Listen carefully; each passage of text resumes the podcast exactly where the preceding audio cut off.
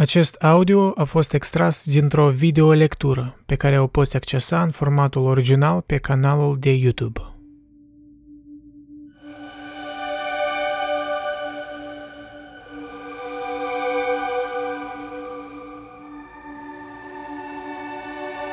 Cum vă priviți destinul? Destinul meu este terminat, înțelege, Doamne ferie. Eu am luat hotărârea acum un an sau mai mult să nu mai scriu. Fiindcă hotărârea asta are și o bază presque fiziologică, dacă să pun un... Uh, am simțit că ceva s-a schimbat în mine. În ce sens? Ce- Ceva s-a s-a case, cum spune, sau s-a S-a spart. s-a spart. S-a strâns. S-a- s-a- uh, și cum scriitori, în special în Franța, toți până la moarte scriu. Uh, și nu are niciun sens pentru, pentru ce să multiplici cărțile. Uh, toți scriitorii au scris prea mult, după părerea mea. E și cazul dumneavoastră? Și al, și al meu, uh, uh, dar și, și mari scriitori, înțelegi, au scris. Shakespeare a exagerat. Toți, toți au scris pe nume, înțelegi? Uh, și eu, formula care am dat-o, zicea- i-am spus, am spus așa, am formulat-o, m-am plictisit să calomniez universul. Uh, și nu, nu mă interesează. Dar cum ați putut scrie pe aceeași temă peste 15 Păi volume? nu, este, este o chestie de obsesie. Uh, opera mea, deși, deși cuvântul ăsta vine să, vom, să vomitez, uh, e, eu am scris toate cărțile mele din, din, din rațiune uh, medicale, cum să spun, Da. uh, Terapeutice. terapeutice. E Ați scris- scris mereu aceeași carte. Aceeași obsesie, pe tema inutilității și a morții. Că Toate celelalte probleme nu au nicio importanță. Însă am observat că pentru mine reprezintă o eliberare, încât uh, i- i- pentru mine re- realmente am scris din necesitate, adică în interior, uh, pentru mine este terapeutică și literatura n-a fost decât un pretext și filozofia sunt Acum sunteți vindecat? Acum? nu sunt vindecat, nu sunt vindecat, sunt obosit. Ok. Cred că de mult era timpul să discutăm despre Emil Cioran într-o într-o metodă așa mai eh, detaliată, mai profundă. Vreau să încep o serie de lecturi. eh, O voi diviza în câteva părți, cred că. Deci nu va fi doar o lectură, eu mă gândesc, pentru că e cartea e într-o formă de aforisme, mă gândesc că o voi comenta normal și deci va fi un fel de lectură cu comentarii.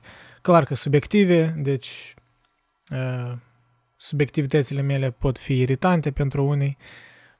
Asta e, ce să-i faci, adică eu singur uneori mă irit uh, singur pe mine când, uh, când îmi, schimb, îmi schimb părerea, da? Eventual. Dar um, cartea asta eu o citisem parțial mai înainte, doar câteva aforisme. Deci n-am citit-o niciodată integral și aș vrea să o citim împreună și să-mi împărtășesc impresiile. Cartea a fost scrisă în um, 1973, când Cioran deja era în Franța și îi... uh, Nu știu dacă e prima carte în care el a început să scrie așa în aforisme mai scurte, dar uh, știu că se diferențiază față de Pe culmele disperării, o carte mai precedentă.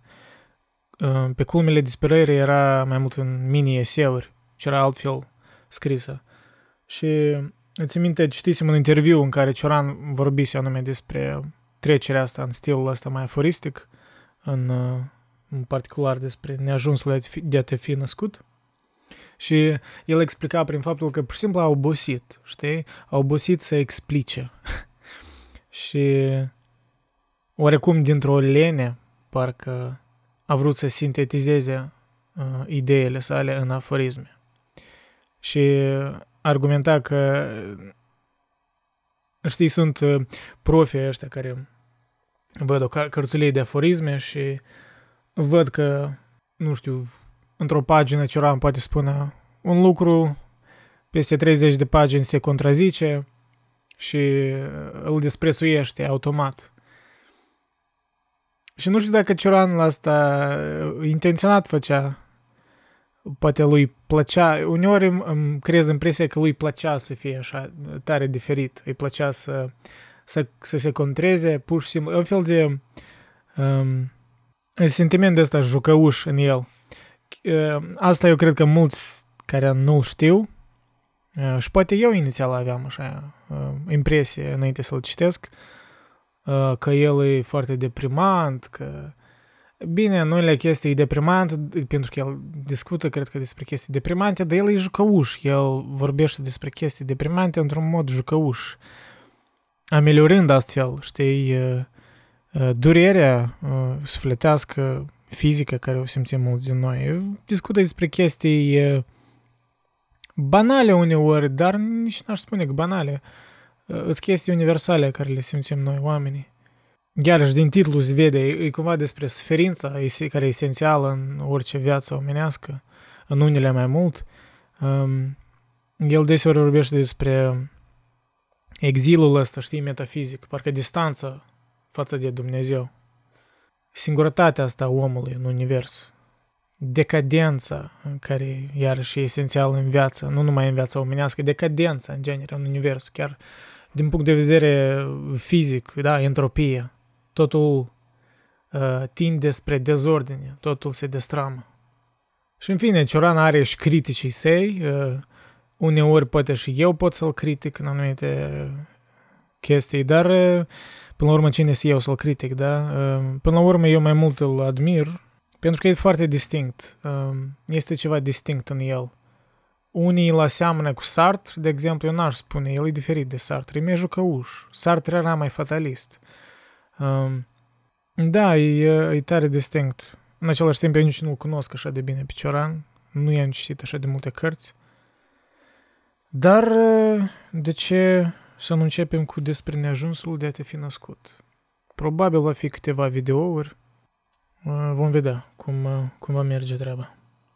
Dar în fine, să trecem la lectură. Emil Cioran despre neajunsul de a te fi născut.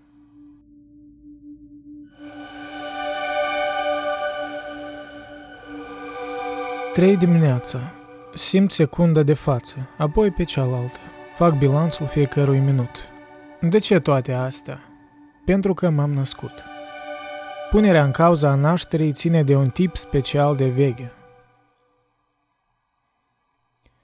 De când sunt pe lume, acest de când mi se pare încărcat de un înțeles atât de înfricoșător, încât devine de neîndurat. Există o cunoaștere care anulează orice consistență și importanță a ceea ce facem. Pentru ea, Totul e lipsit de temei, în afară de ea însăși. Atât de pură încât are o eroare până și de idee de obiect.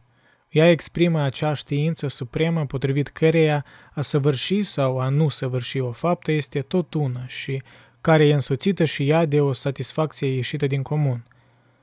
Cea de a putea repeta cu fiecare ocazie că nu merită să pui suflet în niciun gest pe care îl faci – că nimic material nu e de natură să nobileze ceva, că realitatea ține de absurd. O astfel de cunoaștere ar trebui să fie numită postumă. Ea are loc ca și cum subiectul cunoscător ar fi viu și neviu, ființă și amintirea ființei.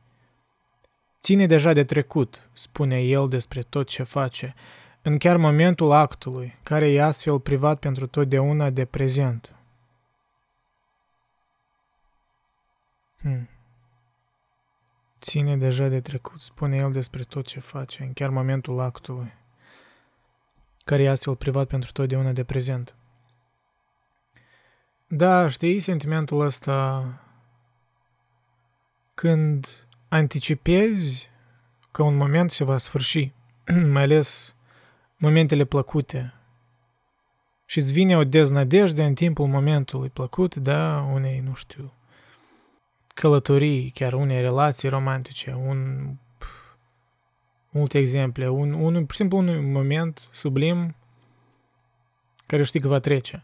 Și tu deja cu mintea ești parțial în viitor pentru că tu anticipezi că acest moment va trece, dar parțial deja și în trecut. Tu deja îți apare o formă incipientă a nostalgiei. Și ființa umană e așa că ea mereu se vede pe ea însăși ca, ca ceva în diferite timpuri. Da? Noi ne gândim la identitatea noastră nu ca la ceva static. Și într-un mod ironic, prezentul ne pare ceva cel mai distanțat. Prezentul nu-l poți agăța, el e așa de momentan, e că eu spun prezentul. Gata, moment, momentul când am spus cuvântul ăsta, prezentul a plecat deja. Pare mi se chiar era un sketch într-un uh, stand-up, nu se minte, ori lui C.K., ori... Nu, George Carlin, pare mi se. Pare mi se, da, George Carlin avea, uh, dacă scris pe YouTube, George Carlin, uh, George Carlin on time sau ceva de tipul ăsta. Are un sketch despre timp, e genial, pur și simplu. E așa de bine redat anume senzația asta de efemeritatea prezentului. Pur și simplu, prezentul, parcă pentru noi, ființe umane, el nu există. El e, spui prezent, gata, el deja a trecut.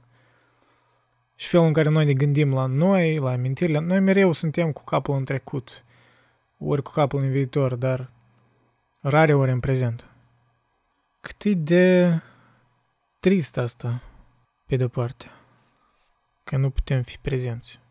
Probabil de aia avem nevoie de, nu știu, de tot mindfulness ăsta și toată incipiența asta, mă rog, un fel de forme comerciale ale budismului, le-aș numi așa, știi, în care noi conștient trebuie să ne forțăm să fim în prezent. Pentru noi asta așa de dificil că noi trebuie să inventăm o industrie întreagă, o formă de a gândi întreagă, știi? Asta e așa de nenatural pentru noi să ne simțim în prezent. Că noi trebuie să ne antrenăm cum să o facem. Să de parcă, nu știu, o pasăre s-ar învăța cum să zboare, adică o pasăre, da, s-ar învăța mereu când ar zbura, s-ar gândi, aha, așa trebuie să dau din aripi, așa trebuie să zbor, aha, aha ok, I'm, I'm fine, I'm fine, și până știi, ceva nu iese. Nu, pasărea, de când s-a învățat să zboare, ea zboară perfect aproape, știi? Asta e natura ei. Dar noi parcă suntem deconectați de însuși natura noastră. Noi negăm prezentul. Da, simt eu că va fi lungă lectura asta, chiar dacă o divizez în părți, pentru că eu, eu cred că voi comenta mult. Da, ce îmi vine în cap? Dacă ați venit aici pentru, pur și simplu, o lectură direct a lui Cioran, cred că vă voi dezamăgi, pentru că în același timp voi citi toată cartea, eventual, dar îmi voi spune și subiectivitățile mele, altfel nu pot.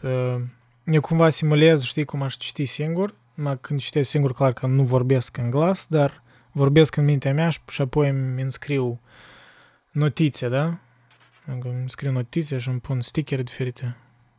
Dar astăzi cumva poate alt approach, pentru că, mă rog, discut cu voi. Ori cu mine însă, dar eventual și cu voi, sper. Bine, continuăm cu Ciuran. Nu alergăm spre moarte, ci fugim de catastrofa nașterii, zvârcolindu-ne supraviețuitori care încearcă să o uite. Frica de moarte nu e decât proiecția în viitor a unei spaime care își are începutul în prima noastră clipă. Frica de moarte nu e decât proiecția în viitor a unei spaime care își are începutul în prima noastră clipă. Aș spune în prima noastră clipă când conștientizăm că vom muri. Nici nu știu la ce vârstă asta apare, la diferit diferit. Eu nu știu, nu ți minte la ce vârstă am înțeles că voi muri. Idei în 8 ani, poate. Poate nici chiar, nici chiar 10 ani. Cred că la vreo 8 ani, așa, 7. Idei în că nu știu. Mi-ar fi interesant când voi ați conștientizat asta că veți muri. Și asta e ceva tare unic uman, da? De întreaga carte, care încă n-am citit-o întreagă, întreaga carte, genial, Andrei, te exprimi, întreaga carte care am citit-o pe bucăți, al lui Ernest Becker, Denial of Death, da, negarea morții, e bazată pe ideea asta că noi suntem în principiu unele, unicele ființe, cel puțin de câte cunoaștem, că noi trăim conștientizând că vom, conștientizând, da, că vom muri. Într-un mod rațional conștientizăm, nu că după instincte. Nu ne place, desigur, să socotim nașterea un rău. N-am fost oare învățați că ea e supremul bine, că răul se găsește la sfârșitul și nu la începutul vieții noastre? Răul, adevăratul rău, e totuși în urmă, nu înaintea noastră. E ceea ce i-a scăpat lui Hristos, ce a înțeles Buddha. Citez, dacă n-ar exista pe lumea trei lucruri, o, ucenici, de săvârșitul n-ar apărea pe lume. Închid citatul. Și înainte de bătrânețe și de moarte, el așează faptul nașterii, izvor al tuturor slăbiciunilor și al tuturor nenorocirilor. Putem suporta orice adevăr, oricât de zdrobitor, cu condiția să înlocuiască totul, să conțină tot atâta vitalitate cât speranța căreia i s-a substituit. Ce bine punctat. Pe noi, da, adesea nu însăși suferința ne doboară, pentru că noi înțelegem că viața e suferință în multe aspecte, dar e asimetria între suferința și speranțele, ori justificarea, da, simetrie între justificarea suferinței și speranțele pe care mi le, mi le punem cumva din copilărie, ori nu știu. Și cu vârsta cum aceste, acest perete de speranțe, ori nu știu, acest perete de deziluzii se destramă cu încetul, că putem suporta orice adevăr cu condiția să înlocuiască totul. Exact de-ar fi așa ușor. Hm? Da, o mare parte din, din care oamenii nu că nu acceptă adevărul, dar nu-l consideră atât de important, ori da, nu-l consideră atât de iminent să-l știe, e că el la nivel emoțional nu le dă multe, le dă prea multă durere și nu e capabil da, să umple acel vacuum creat în urma pierderii nădejdei. Nu fac nimic, se înțelege, dar văd cum trec orele și asta e preferabil încercării de a le umple. Cred că se referă la văd cum trec orele, la prezența asta, la conștientizarea momentului. Și mai bine așa decât să fugi de moment, da? să să vrei să scapi de sentimentul ăsta de goliciune. E pricina din care noi suntem obsedați în cât mai mult cu sustragerile da, digitale. Să ne prindem fiecare moment când, nu știu, când stai în rând undeva, iai telefonul în mână de- deodată, da? Trebuie să mai văd și la noutăți, trebuie să mai văd ce mi-a scris, trebuie să văd ce notificări am. În loc pur și simplu să stai și să te plictisești. Deci oarecum noi uh, ne-am privat de plictiseala asta. Nu de bună voință, așa cultura noastră, a, așa ea s-a dezvoltat, s-a digitalizat. Dar la sigur, cred că știu statistic, față de câteva decenii în urmă, față de copilăria mea, de exemplu, sunt mult mai puține momente în care sincer ești plictisit, în care chiar n-ai opțiuni. Și asta eu cred că e nociv pentru psihicul nostru, la sigur. Eu am argumentat asta încă în, în niște articole mai vechi, încă în engleză, când le scrise. Nu trebuie să ne ostenim cu o operă, trebuie doar să spunem ceva care să se poată murmura la urechea unui bețiv sau a unui muribund. Parcă e un fel de anti-elitism, nici nu sigur. Nimic nu dovedește mai bine cât de mult a decăzut omenirea cu imposibilitatea de a găsi fie și un singur popor, un singur trib la care nașterea să mai provoace doliu și bocet. Nici nu știu dacă Cioran e serios aici, ori e ironic. Nu știu, uneori e greu să percepi în el. E bine dacă știți la trendurile de antinatalism în veacul contemporan, poate și apar subculturi care ar um, suporta, ar susține acest sentiment al lui Cioran într-un mod mai sincer. Să te răzvrătești împotriva eredității înseamnă să te răzvrătești împotriva a miliarde de ani, împotriva primei celule. Da. Există un zeu la originea, dacă nu la capătul, oricărei bucurii. Niciodată în largul meu, în imediat, nu mă seduce decât ceea ce mă precedă, ceea ce mă îndepărtează de prezent. Clipele fără număr în care n-am existat, nenăscutul. Nevoie fizică de dezonoare. Mi-ar fi plăcut să fiu o draslă de călău. Cu ce drept vă apucați să vă rugați pentru mine? N-am nevoie de mijlocitor. Am să mă descurg singur. Din partea unui nenorocit aș primi, poate, dar din partea nimănui altcuiva, fie el și sfânt. Nu pot tolera ca alții să se preocupe de propria mântuire. Dacă mă tem de ea și încerc să-i scap, nimic mai supărător ca rugăciunile voastre. Duceți-vă cu ele de aici. Oricum nu suntem în slujba acelorași zei. Dacă ai mei sunt nevolnici, am toate motivele să cred că nici ai voștri nu sunt mai grozavi. Prespunând totuși că ei sunt așa cum vi imaginați, tot le-ar lipsi puterea să mă vindece de o spaimă mai veche decât propria memorie. Ce lucru jalnic o senzație. Poate nici extazul însuși nu e mai mult. De ce e jalnic? Pentru că e trecătoare senzația? Ori pentru că îți reamintește că te-ai născut. Așa mă gândesc că ar gândi Cioran. Îți reamintește că ești aici în prezent și trebuie să continui să, să lupți, să te înfrânți cu obstacolele vieții, că trebuie să înduri. Să desfacă, să dezzidească, e singura sarcină pe care și-o poate fixa omul, dacă aspiră, așa cum o arată totul, să se deosebească de ziditor. Da, omul e... Oamenii, în general, sunt experți în a dezidi, da, de a distruge. Și văd asta cât mai mult în rândul tineretului de azi. E miopia istorică despre care vorbeam. E lipsa de perspectivă istorică. E lipsa de respect față de tradiții. E, da, lipsa de nuanțe. E, iarăși, e strawman arguments, știi? E când vezi o tradiție proastă și asociezi toate tradițiile cu acea tradiție și tot ce vrei să distrugi.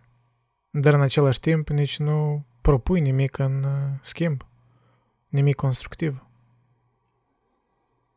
Cât de jalnic.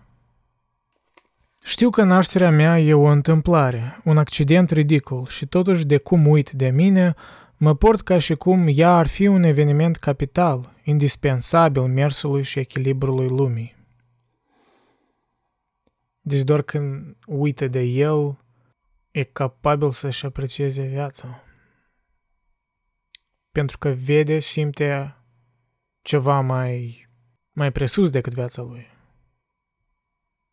Nu știu dacă mai important, ceva, ceva care te scoate din capul tău, da?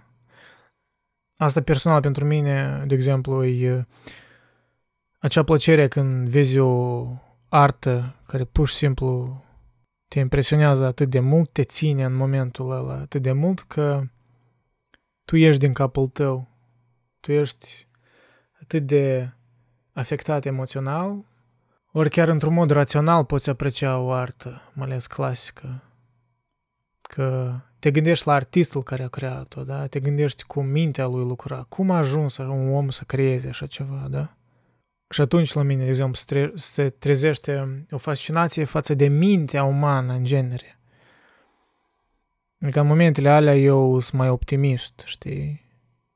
De obicei, când sunt numai în capul meu, ori când extrapolez asupra omenirii așa mai la general, ți-aș spune, mă, nu cum aseamăn cu Cioran, dar am gânduri similare ca, ca ale lui Cioran. De aceea îl înțeleg chiar dacă nu sunt de acord în tot ce spune.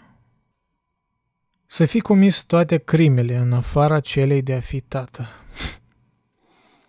nu e ca momentul în care eu nu sunt de acord cu el.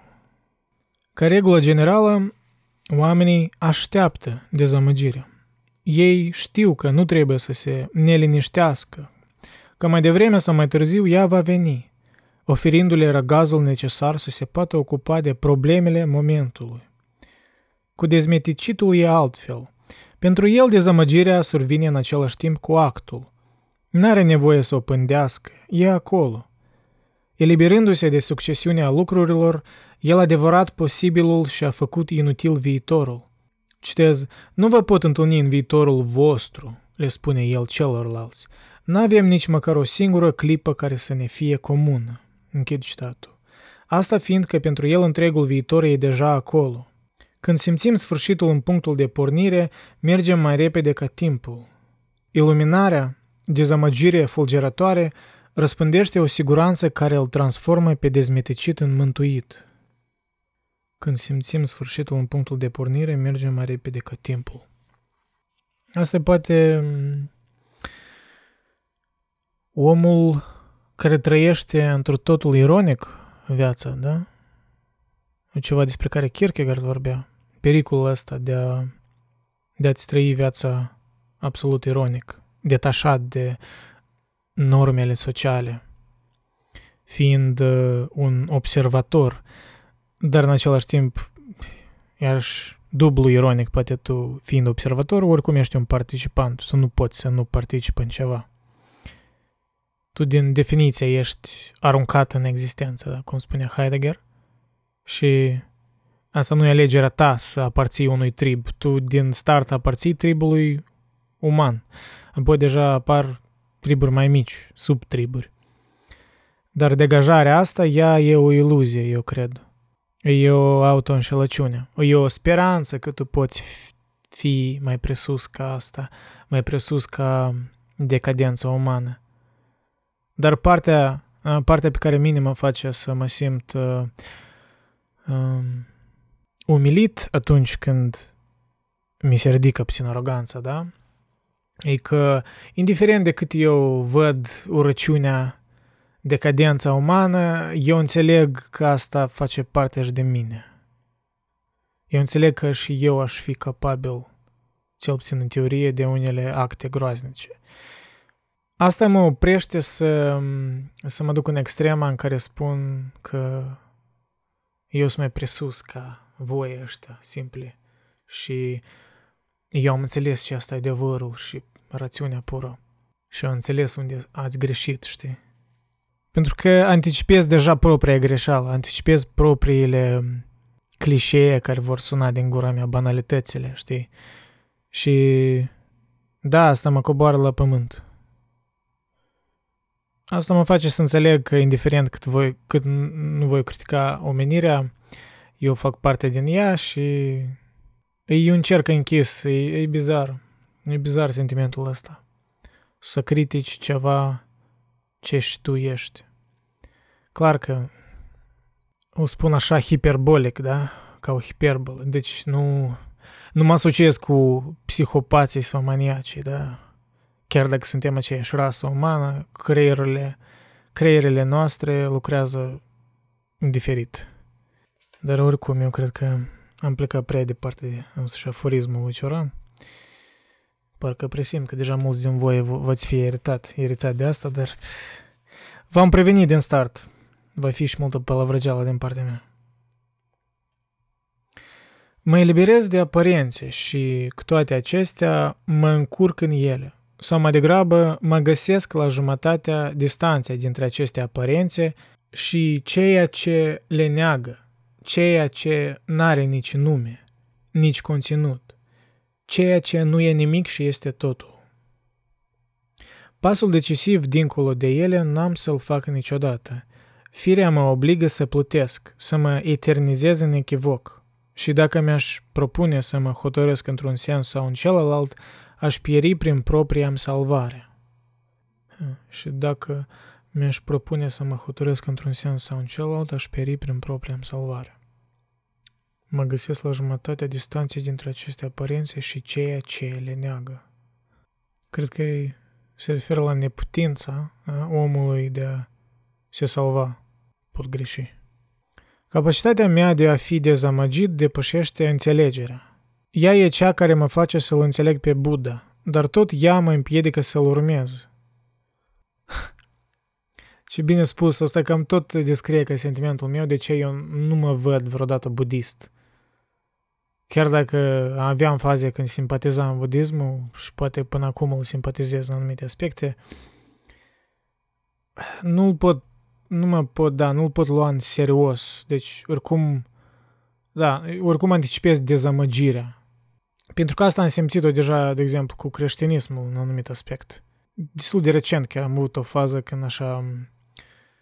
Poate și chiar și acum în faza asta în care sunt mai curios de creștinism, așa, ca religie, ca set de morale, dar cât mai mult mai adâncesc în ea, cât mai mult îmi dau seama că există atâtea mărunțișuri create de oameni care murdăresc totul, știi?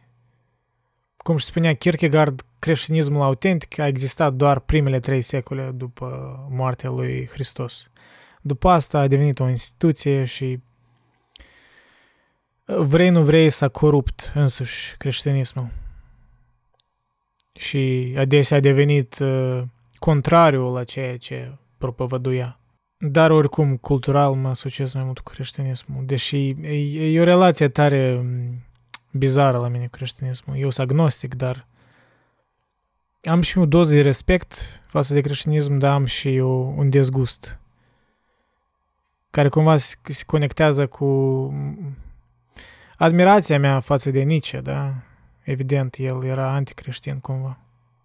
Da, că pentru că mi s-a, rep- nu cum mi s-a reproșat, dar mi-a comentat cineva că să că sunt relativist moral. Și nu pot să neg asta complet, dar nici nu sunt relativist, știi, în sensul postmodernist deja. Dificil, la mine moralitatea totuși e destul de creștină în anumite sensuri, dar mie nu-mi place partea creștină care neagă viața, da? E dezgustul ăsta față de trup, față de instinctele sexuale și așa mai departe. Și deci eu din start deja sunt dezamăgit de creștinism în anumite aspecte. Și în sens anumit, în sens similar, simt că voi fi dezamăgit și de budism dacă mă adâncesc în el, cum și spune Cioran. Deci eu deja anticipez dezamăgirea din start și de aceea, cum și-am spus în alt video, probabil voi rămâne agnostic pe toată viața. Ceea ce nu ne mai poate înduioșa nu mai contează și nu mai există. Ne dăm seama de ce trecutul nostru încetează atât de repede să ne aparțină. Pentru a lua înfățișare de poveste, de ceva ce nu mai privește pe nimeni. Exact. Ce de fain spus. Trebuie să notez. Să mă reîntorc la aforismul ăsta mai târziu. Când voi scrie recenzia cărții. Ei, asta oamenii o fac romantizează trecutul și apreciază doar acel trecut care, pe care ei sunt capabili să-l romantizeze, știi? Care se lasă înfrumusețat. Că este o parte din trecut care nu n-ai cum să-l înfrumusețezi, da? De exemplu, multe genocide din istorie, tu n-ai cum să le înfrumusețezi. Ele sunt clar niște genocide. Deși unele sunt încă negate până astăzi. Dar noi așa suntem, mintea noastră, poate psihologia noastră colectivă, așa lucrează că noi într-adevăr apreciem doar partea romantică, bună, care, care ne, ne face să ne simțim că merită să ne fi născut, știi? Cum privim noi la eroii războiului, da? Cum romantizăm noi pe Napoleon, pe Alexandrul cel Mare, Alexandru Macedon alte personalități istorice, știi, eroi războiului, care au avut eroism într-un anumit fel, dar ei au fost, au fost și extrem de duri și cruzi. Ei au omorât foarte mulți oameni. Uneori nejustificat, știi? Deci multă, multă suferință colaterală a avut loc pe lângă eroismele lor pe care noi doar pe este le luam în, în considerare. Dar noi, da, cum spune Cioran, ne dăm seama de ce trecutul nostru încetează atât de repede să ne aparțină pentru a, pentru a lua înfățișare de poveste, de ceva ce nu mai privește pe nimeni. Da. E probabil cauza din care poveștile lui Homer, da? Iliada și Odiseea sunt atât de atractive pentru noi, pentru că e, e quintesențial e, e ideea asta de privire la trecut ca la o poveste, ca o istorie epică, da? E mitologizarea trecutului. În cel mai adânc colț al sufletului să aspiri să fii la fel de sărac, la fel de vrednic de milă ca Dumnezeu. Adevărata legătură dintre ființe nu se stabilește decât prin prezența mută, prin aparentă necomunicare, prin schimbul misterios și fără cuvinte care seamănă cu rugăciunea interioară. Da, adesea liniștea îi mai profundă decât vorbele. Adesea în ochii unui om vezi adevărul. Of, mă transform într-un Paulo, Co- Paulo Coelho deja cu uh, clișeile astea, dar uh, da, voi înceta. Ceea ce știu la 60 de ani știam la fel de bine la 20. 40 de ani ai unei lungi, inutile munci de verificare. Ah, ce aforism fain. Trebuie să-l subliniez și pe asta. Eu asta deja conștientizez la 27 de ani, aproape 28, că multe chestii care deja le știam la vreo 19-20 de ani, eu le reconfirm, dar printr-o credință deja sinceră, trecută prin experiență. Nu totul clar, dar sunt unele credințe despre omenire, despre oameni, natura umană, care mi-o reconfirm. Și poate da, am pierdut mult timp sperând că voi afla ceva altceva, dar de fapt au fost doar ani de inutile munci de verificare, cum spune Ceran. Că totul e lipsit de consistență, de temei, de justificare. Sunt de obicei atât de sigur încât cel care ar îndrăzni să mă contrazică, chiar dacă e omul pe care îl stimez cel mai mult, mi-ar apărea ca un șarlatan sau un idiot. Totul e lipsit de consistență. Dacă vorbim de sfera umană, la sigur, oamenii, oamenii sunt consistenți de inconsistenți. Aha, pf, drum, drum set și trebuie. Tudumț. Da. Andrei, trebuie să-mi citesc cu aceste inserturi. Lame. Încă din copilărie percepeam scurgerea orelor, independente de orice raport, de orice fapt și de orice eveniment. Disjuncția timpului de tot ce nu era el, existența lui autonomă, statutul său singular, autoritatea, tirania sa. Mă amintesc cum nu se poate mai clar după amiaza în care pentru prima dată, în fața universului gol, nu mai eram decât scurgele de clipe răzvrătite împotriva propriei funcții.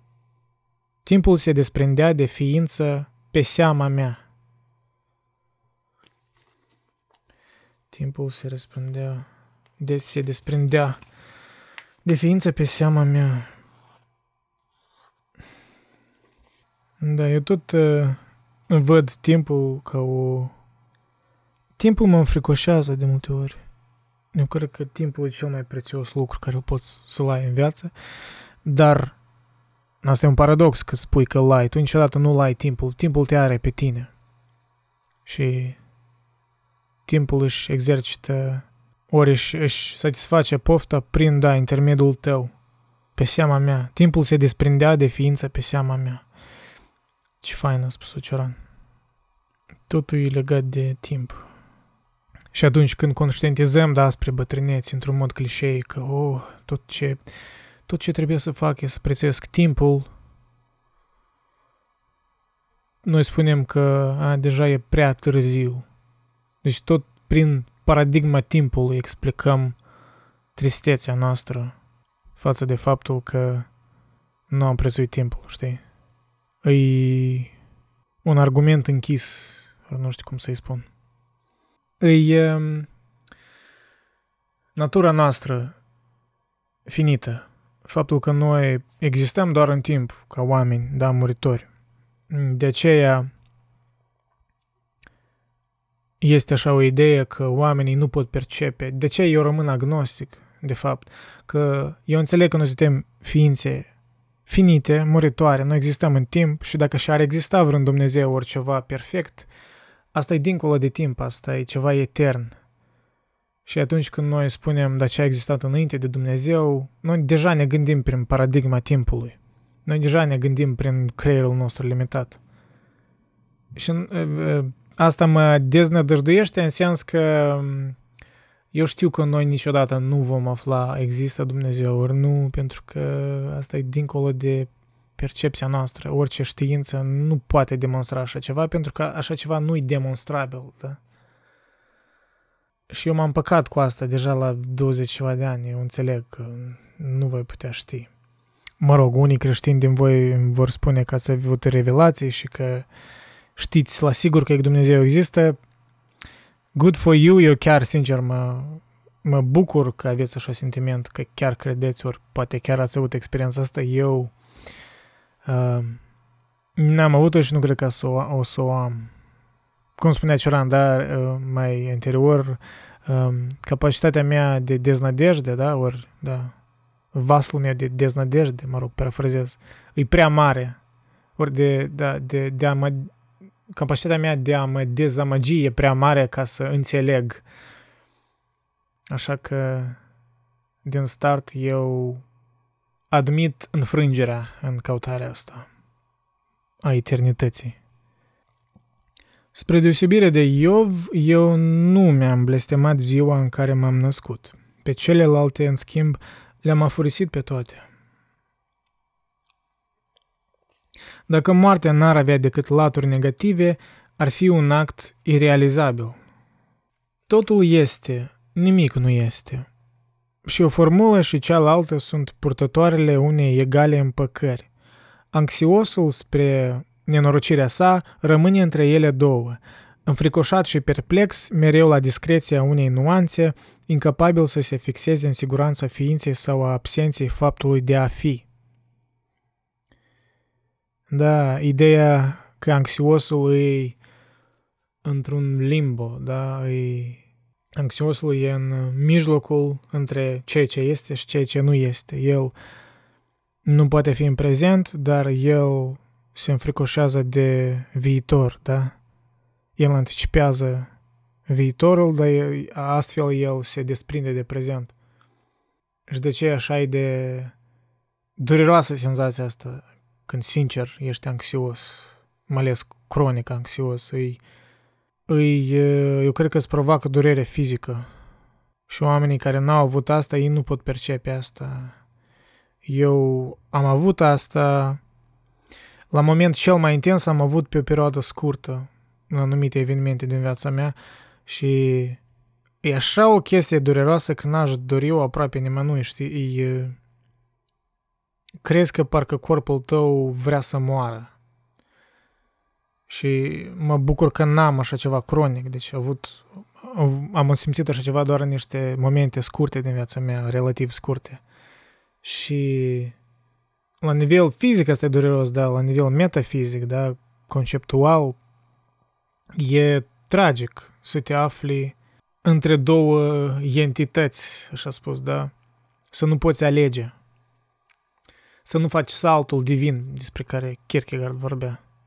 Mă rog, eu uh, mă reîntorc la Kierkegaard pentru că el am cam în capul meu, pentru că eu uh, uh, compun acum un video eseu despre el și normal că mi se va ivi idei despre Kierkegaard.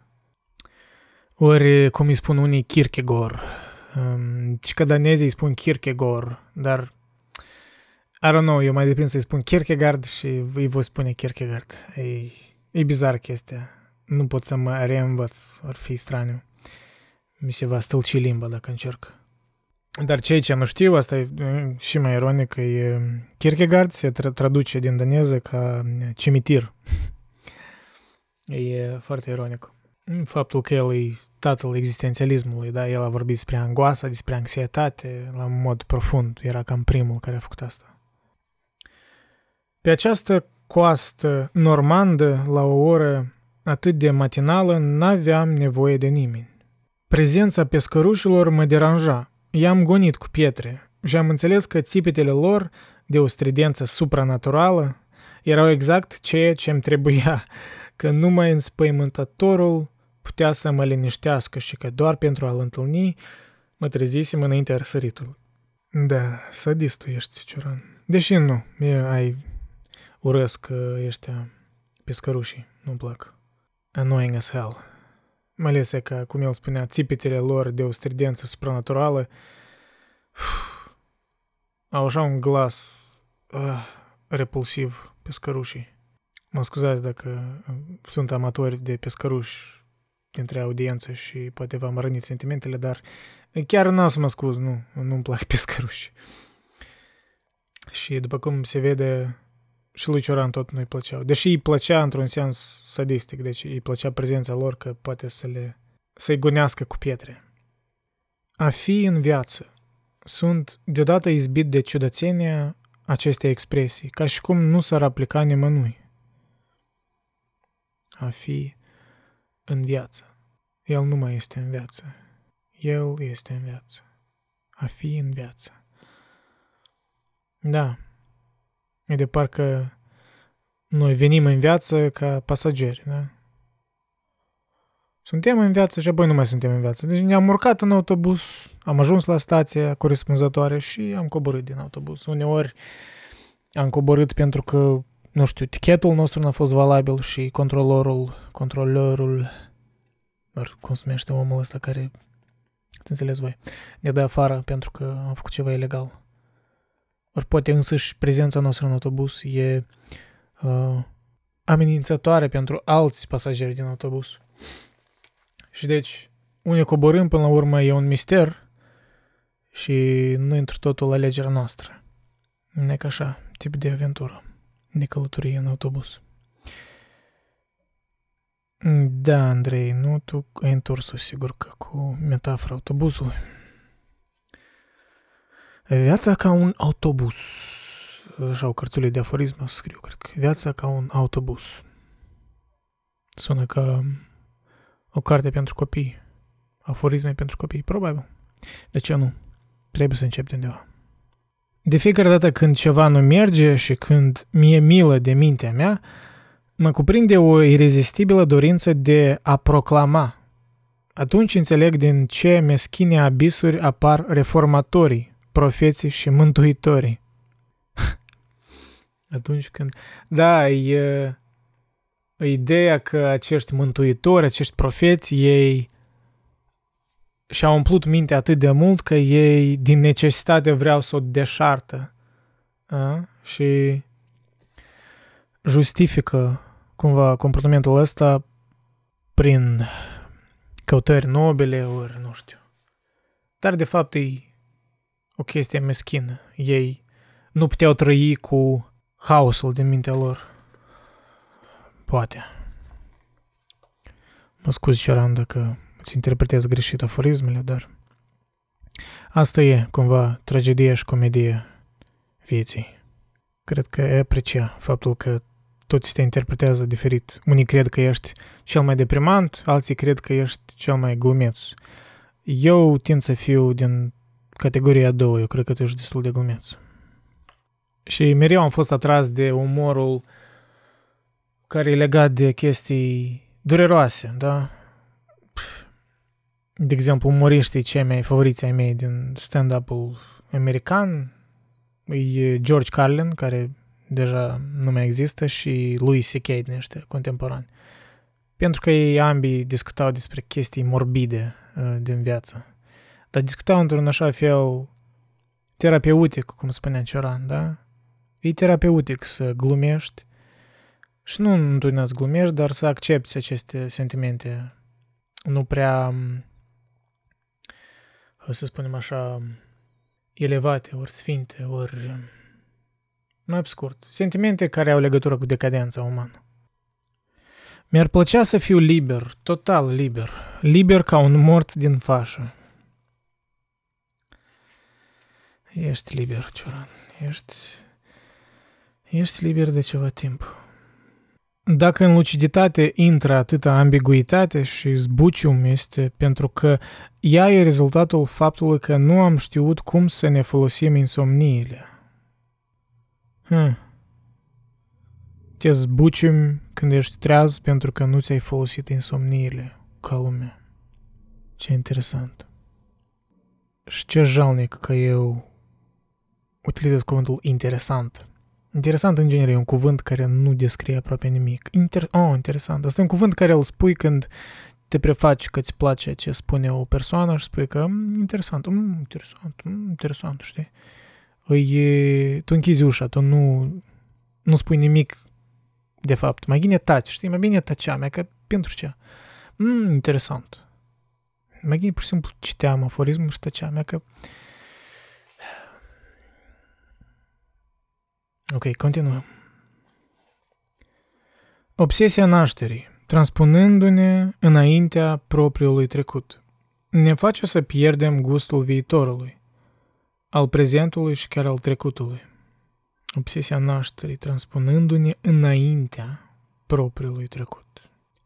Rare sunt zilele în care, proiectat în post-istorie, să nu asist la ilaritatea zeilor ieșind din episodul omenesc. E cu adevărat nevoie de o viziune de rezervă, atunci când cea a judecății de apoi nu mai mulțumește pe nimeni. O idee, o ființă, orice lucru care se întropează își pierde înfățișarea, devine grotesc. Frustrarea a rezultatului. Să nu evadezi niciodată din posibil, să te complaci în postura de etern veleitar, să uiți să te naști. Frustrarea rezultatului orice lucru care se întrupează. Asta e... Um, orice lucru care se întrupează și pierde înfățișarea devine grotesc. Să nu-i vedeți niciodată din posibil, să te complaci în postura de etern veleitar, să uiți să te naști. De parcă e o parafrazare a platonismului. E faptul că ideile lui Platon, da, lumea asta perfectă, asta e lumea reală, dar lumea fizică, trupească, ea e o copie a lumii adevărate, da și e grotească, e grotescă, da, în anumite sensuri. Adevărată, unica neșansă, aceea de a vedea lumina zilei. Ea și are o bârșie în agresivitatea în principiul de expansiune și de furie localizată în origini, în elanul spre rău care le-a agitat. În principiul agresivitatea ca principiu de expansiune și de furie localizată în origini.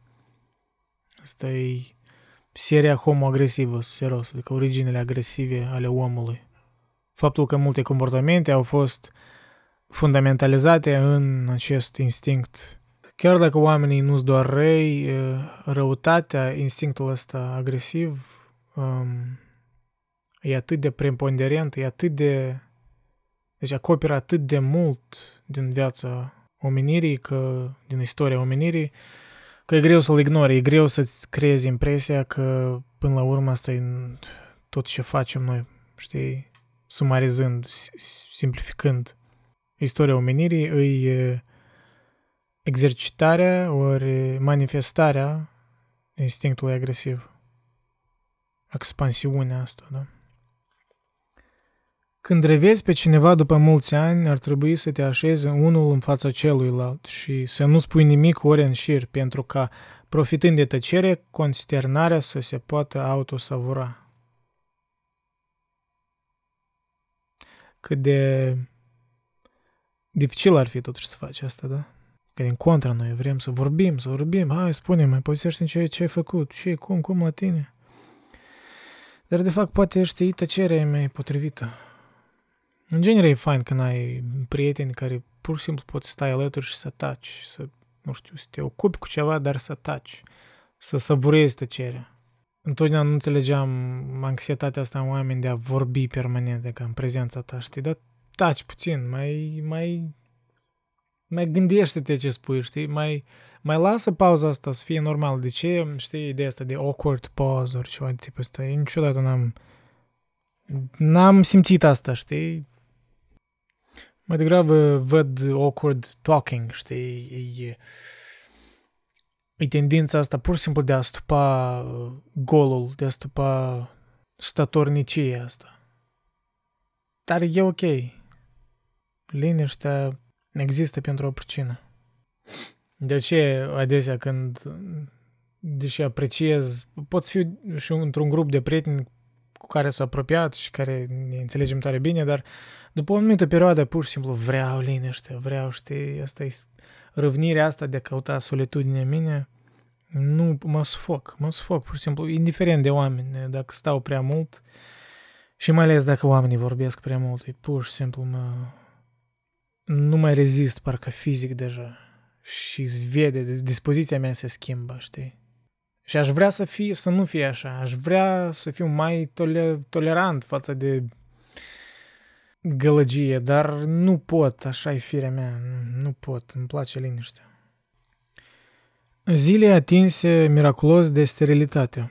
În loc să mă bucur, să mă felicit, să convertesc această ariditate în sărbătoare, să văd în ea o ilustrare a desăvârșirii și maturității, ca și a detașării mele, mă las cotropit de ciudă și de proastă dispoziție. Atât e de tenace în noi omul pe care îl știm, secătura agitată, incapabilă să se așeze în umbră. Atât e de tenace în noi omul pe care îl știm, secătura agitată, incapabilă să se așeze în umbră. Da. E incapacitatea omului de a sta plictisit într-o odaie singur cu el. Pare mi se Blaise Pascal a spus așa ceva. E tipul de citat, știu un citat așa faimos care mereu îl repet, dar nu sigur, e Blaise Pascal ori nu. Probabil greșesc, dar în fine. Da, e incapacitatea omului de a, de a, de a aprecia tăcerea, de a aprecia inactivitatea. E mustrarea pe care o simțim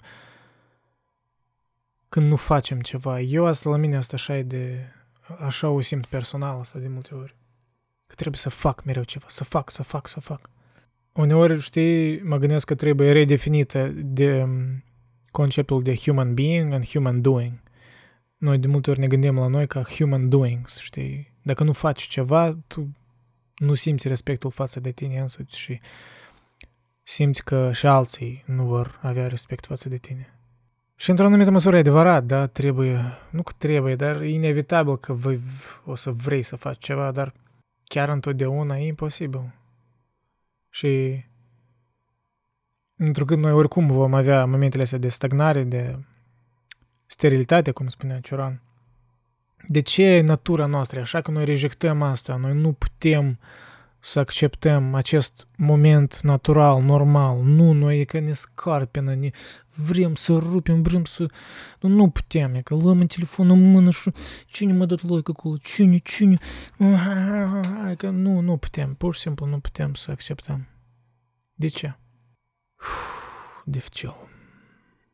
First, first world problems, cum se răspunde, da?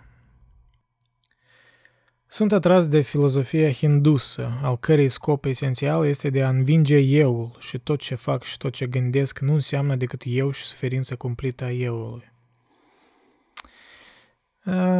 Eu nu sunt atât de atras de filozofia hindusă. Eu cred că euul servește o funcție și egoul tot servește o funcție în, într-un mod calmat, într-un mod limitat. Și ideea asta de debarasarea euului, asta e ceea ce mă respinge cam de budism și de hinduism, da? Adică ei duc respingerea asta a euului, mie mi se pare în extremă. Și aș spune că asta vine împotriva naturii umane, într-un mod similar cum creștinismul neagă, știi, trupescul, vede numai în lumea, în rai, în etern, știi, vede numai spiritul tău și neagă trupul, Așa și hinduismul și budismul îmi pare că neagă euul prea mult, pentru că îl asociază cu suferința și e adevărat într-o oarecare măsură, da, viața e suferință, dar suferința are o valoare.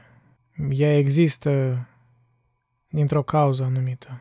Uneori e greu să percepi cauza, dar eu sincer cred că suferința are sens. La general vorbind. Deci, într-un, în finalitatea sa, suferința are sens. Multă suferință nu are sens. Da, trebuie să elimini suferința care nu are sens, dar ea există pentru că altfel n-ar putea fi. Deci eu nu văd chiar asocierea asta așa de directă între eu și suferință. O văd mai mult ca o corelație. Nu văd cum totul din lume, toată suferința e creată, creată doar în mintea ta și de euul tău. Nu. Multă suferință e externă, nu e din cauza minții tale. E din cauza decadenței fundamentale a realității, a vieții, a vieții, da? Câtă vreme acționăm, avem un scop. Acțiunea, odată terminată, ea nu are pentru noi mai multă realitate decât scopul pe care îl urmăream. Nu exista, deci, nimic cu adevărat coerent în toate acestea. Nu era decât joc. Dar există și din aceia care au conștiința acestui joc chiar în timpul acțiunii. Ei trăiesc concluzia în premise, rezultatul în virtual, subminând gravitatea prin însuși faptul că există. Viziunea non-realității a carenței universale este rezultatul combinat al unei senzații cotidiene și al unui fior neașteptat. Totul e joc. Fără această revelație, senzația pe care o purtăm cu noi pe firul zilelor n-ar mai avea acea amprentă de evidență de care au nevoie experiențele metafizice pentru a se deosebi de fa- facerele lor, indispozițiile. Pentru că orice indispoziție nu e decât o experiență metafizică avortată. Hm. Orice indispoziție nu e decât o experiență metafizică avortată. Viziunea non-realității a carenței universale este rezultatul combinat al unei senzații cotidiene și al unui fior neașteptat. Cred că va trebui să mă mai gândesc la acest aforism pentru că îmi pare cam confuz. Când curiozitatea pe care o încercăm în fața morții ni se epuizează, închipuindu-ne că nu mai avem nimic altceva de vămuit din asta, ne îndreptăm atenția spre naștere. Ne pornim să înfruntăm un abis la fel de fără sfârșit. Adică atunci când moartea devine un fapt banal, îl, îl conștientizăm ca un fapt banal, ne îndreptăm spre, atenția spre naștere, un abis la fel de fără sfârșit. Aceasta e paradoxal în om. Noi fiind ființe finite,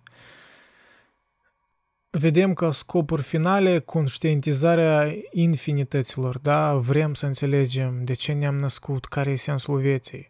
Ori vrem să înțelegem cum așa e că murim, ori ce, ce după moarte.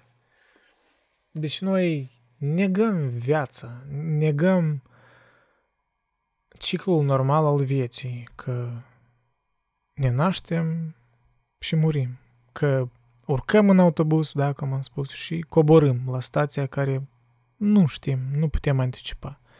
Am luat un tichet, ori ni, ni s-a dat un tichet în care nu putem citi destinația, da? Și totul ar fi atât de ușor dacă pur și simplu am accepta acest fapt, dar noi nu putem, nu putem accepta asta. N-am fi oameni dacă am accepta. Ar fi o utopie. Apropo, am uitat să menționez că cartea asta, uh, de fapt anul trecut, în 2020, deci despre neajunsul de te fi născut, a ajuns în seria asta de Penguin Modern Classics. Deci Penguin Random House e una din editurile um, cele mai vestite din lume, în cel puțin în limba engleză. Și seria asta, în genere, ori, cla- ori Penguin Classics, ori Pen- Penguin Modern Classics, e it's a big deal. Înseamnă că ea va fi printată de multe ori și mulți oameni vor citi, deci versiunea în engleză, da, The Trouble with Being Born, va fi citită de mulți oameni, sper că, așa că asta e fain, asta e tare fain, de fapt că au inclus-o în seria asta. Așa, un apropo. Dar în fine, continuăm cu cititul. Suntem la pagina 14. Hmm. Cam la jumătate, la cât am plănuit pentru prima parte. Da, mi s-a părut că voi parcurge mai rapid, dar da, n-am anticipat că voi avea atâtea gânduri și voi comenta atâta. Am anticipat că pur și simplu voi citi mai mult, dar e is Chiar în acest moment mi-e rău. acest eveniment crucial pentru mine este inexistent, chiar de neconceput, pentru restul ființelor, pentru toate ființele. În afară de Dumnezeu, dacă acest cuvânt poate avea vreun înțeles. Da, e, e singurătatea esențială în fiecare om, faptul că nimeni nu poate cunoaște ce de fapt e înăuntrul tău. Și orice n-ai scrie, orice artă n-ai face, uh, asta e doar o copie a sentimentului pe care îl ai. Tu nu poți, tu, tu nu poți trăi ceea ce trăiește altcineva. Știi, e, mă rog, adevărul subiectiv despre care vorbea Kierkegaard, faptul că e o pricină din care noi, de, de fapt, niciodată nu vom, nu uh, vom înțelege pe Isus sau pe Buddha ori pe alți profeți. Nu-i vom înțelege lecțiile lor pentru că ei explică, da, ceea ce au trăit, dar explicația asta deja e o schimonosire a trăirii. Și deci din start e eșuată încercarea asta, parcă, chiar dacă e nobilă. Și de aceea eu, de exemplu, delimitez Iisus Hristos de ce a devenit creștinismul. Eu am respect față de Isus ca personalitate și-l admir în anumite chestii, da? Dar nu-l văd cumva conectat într totul cu religia creștină. E straniu. Poate vă pare că mă contrazic, dar eu cred că sunt destul de explicit în ce am spus. Auzim din toate părțile că din moment ce totul e inutil, să faci bine ceea ce faci nu reprezintă un bine. Totuși, tocmai asta e bine. Ca să ajungi la această concluzie și ca să o înduri, nu trebuie să exerciți nicio profesie, cel mult pe aceea de rege, ca Solomon.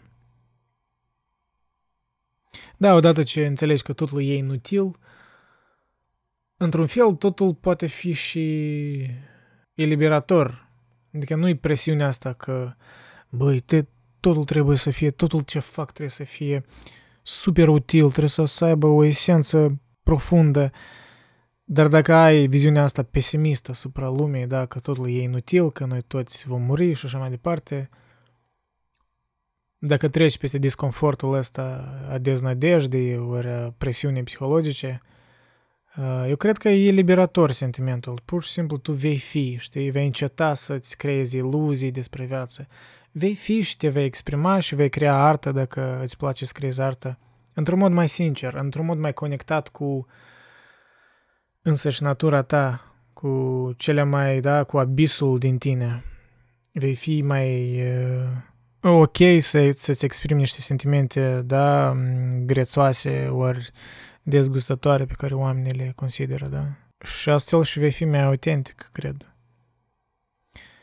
De ce, chiar dacă, da, pot să nu fiu de acord cu unele idei de lui Cioran, pe mine mă atrage spre așa personaj ca Cioran pentru că e autentic. Eu simt autenticitatea lui pur și simplu din, dintr-o pagină de, de aforisme, da?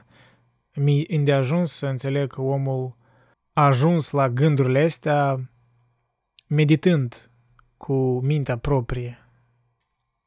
Reacționez ca toată lumea și chiar ca aceia pe care disprețuiesc cel mai mult, dar îmi repar greșeala, deplângând orice faptă pe care o comit, bună sau rea. Unde îmi sunt senzațiile? Au dispărut în mine.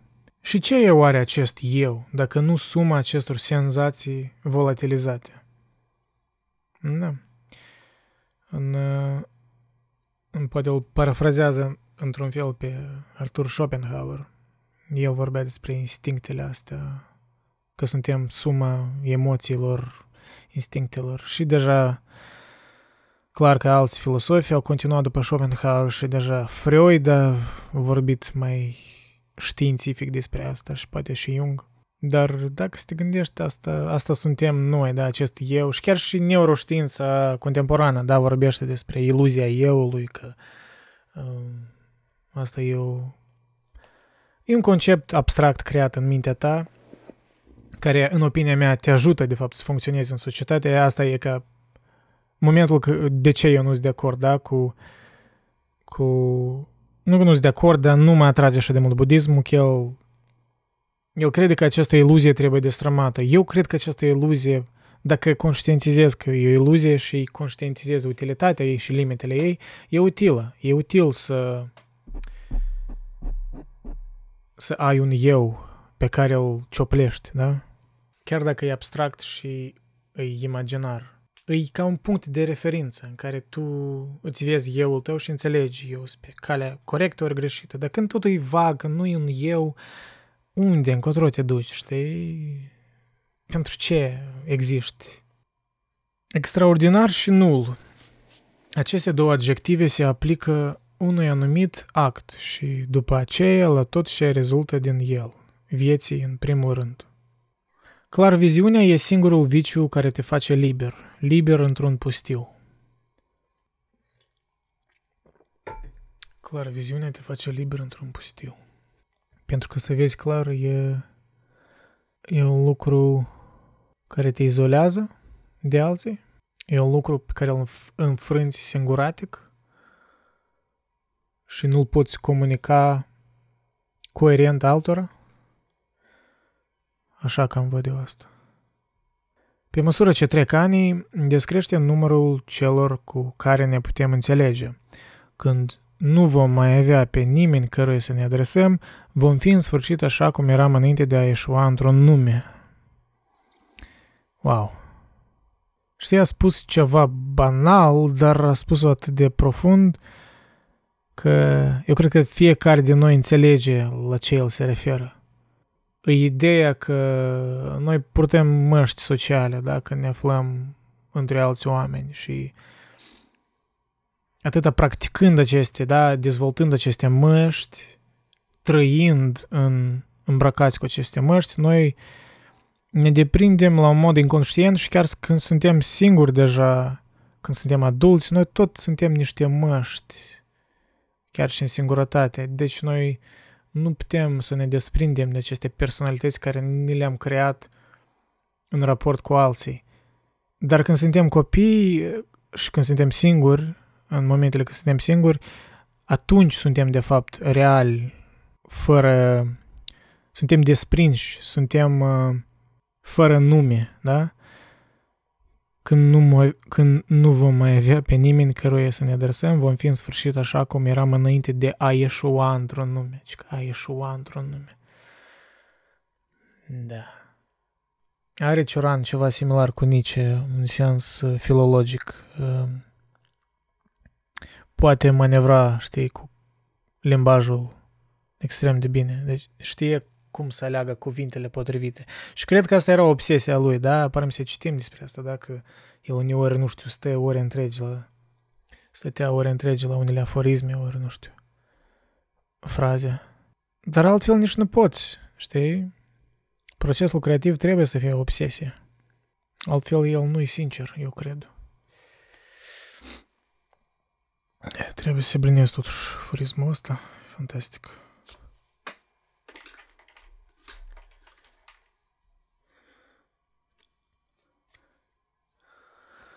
Când refuzi lirismul, e un chin să înnegrești o pagină. La ce bun să scrii ca să spui exact ceea ce aveai de spus? E foarte greu să accepti să fii judecat de cineva care a suferit mai puțin ca tine și cum fiecare se crede un Iov nerecunoscut. Da, e... E adevărat. E un sentiment adevărat și în același timp fiecare are percepția lui cum a suferit, da? Eu cred că e un fapt ireconciliabil. Noi nu ne putem înțelege, nu ne putem înțelege că nu eu am suferit mai mult, tu ai suferit mai puțin. Rare ori, deci sunt cazuri clare când da, putem spune obiectiv, dar întrucât suferința nu e doar fizică, dar și în mintea ta, iar mințile noastre sunt mister, chiar și neurologic vorbind, într-adevăr e un lucru care nu e chiar palpabil. Și de aceea noi nu ne vom înțelege niciodată, probabil. Pentru că raportul între noi e subiectiv. Îmi doresc un confesor ideal, căruia să-i spun tot, să-i mărturisesc tot. Îmi doresc un sfânt blazat. De atât amar de vreme de când se moare, viul a căpătat probabil obișnuința de a muri, fără de care nu s-ar explica de ce o insectă sau o rozătoare și chiar omul ajung după câteva sclifoseli să crape atât de demn. și că viul a căpătat probabil obișnuința de a muri.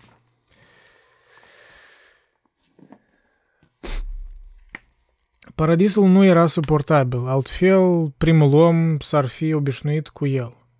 Nici această lume nu este, de vreme ce se regretă paradisul sau se speră un altul. Ce de făcut? Unde să mergem?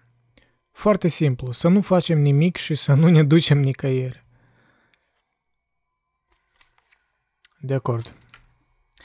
De acord, dar nu de acord, știi? E, e iron, ironic totuși spus, dar chiar să nu faci nimic și să nu te duci, să nu te duci nicăieri. Oricum vrei să faci ceva. Oricum ești un human doing, da, cum am spus. Nu chiar o alegere. Pentru că, cum și-am spus, da, noi avem mustrarea asta când nu facem nimic și e chiar nu e o alegere. Eu nu văd ca o alegere. E o condiție umană. Partea condiției umane, că tu vrei să faci ceva. Și aforismul ăsta mai mult îl văd ironic al lui Cioran. Știi, un fel de wishful thinking. Sănătatea e desigur un bun, numai că acelora care o posedă le-a fost refuzată șansa de a-și da seama de ea. O sănătate conștientă de sine fiind o sănătate compromisă sau pe punctul de a fi. Cum nimeni nu se bucură că e lipsit de infirmități, putem vorbi fără nicio exagerare de o dreaptă pedepsire a celor sănătoși. Tare fain. Și tare adevărat, conectat cu biologie chiar. Noi, da, ne cântărim doar suferința, pentru că așa am fost programați cumva. E mai important să atragi atenția la corpul tău când el suferă. Pentru că când nu suferă, el funcționează într-un mod normal și nu necesită atenție. Și încă și, da, negative bias, tendința asta noastră de a atrage atenția la negativ, pentru că asta e, are un potențial mai mare de a ne pune viața în pericol. Asta e biologia evoluționistă în principiu. Unii au parte de nenorociri, alții de obsesii. Care sunt mai de plâns? Eu cred că de nenorociri. Deși și obsesiile sunt uneori niște nenorociri, deci le văd ca același ori conectate, da? Nu mi-ar plăcea ca oamenii să fie drepți în privința mea. Aș putea să mă lipsesc de orice, în afară de tonicul injustiției. Tonicul injustiției. Să-l descrie Picioran atât de bine, de fapt. E plăcerea asta lui care o primește parcă ca să fie nepopular, ori Asta chiar se exprimă prin faptul că el uh, nu-i plăcea lui să dea interviuri. De fapt, el foarte puține interviuri a dat în viața lui. Și a rejectat și premii, da? Deci interviul cu uh, Leicianu, care l-am pus inițial, e unul din rarele interviuri și într-o formă lungă care, care l-a, l-a făcut. Totul e durere, formula budistă. Modernizată ar da, totul e coșmar.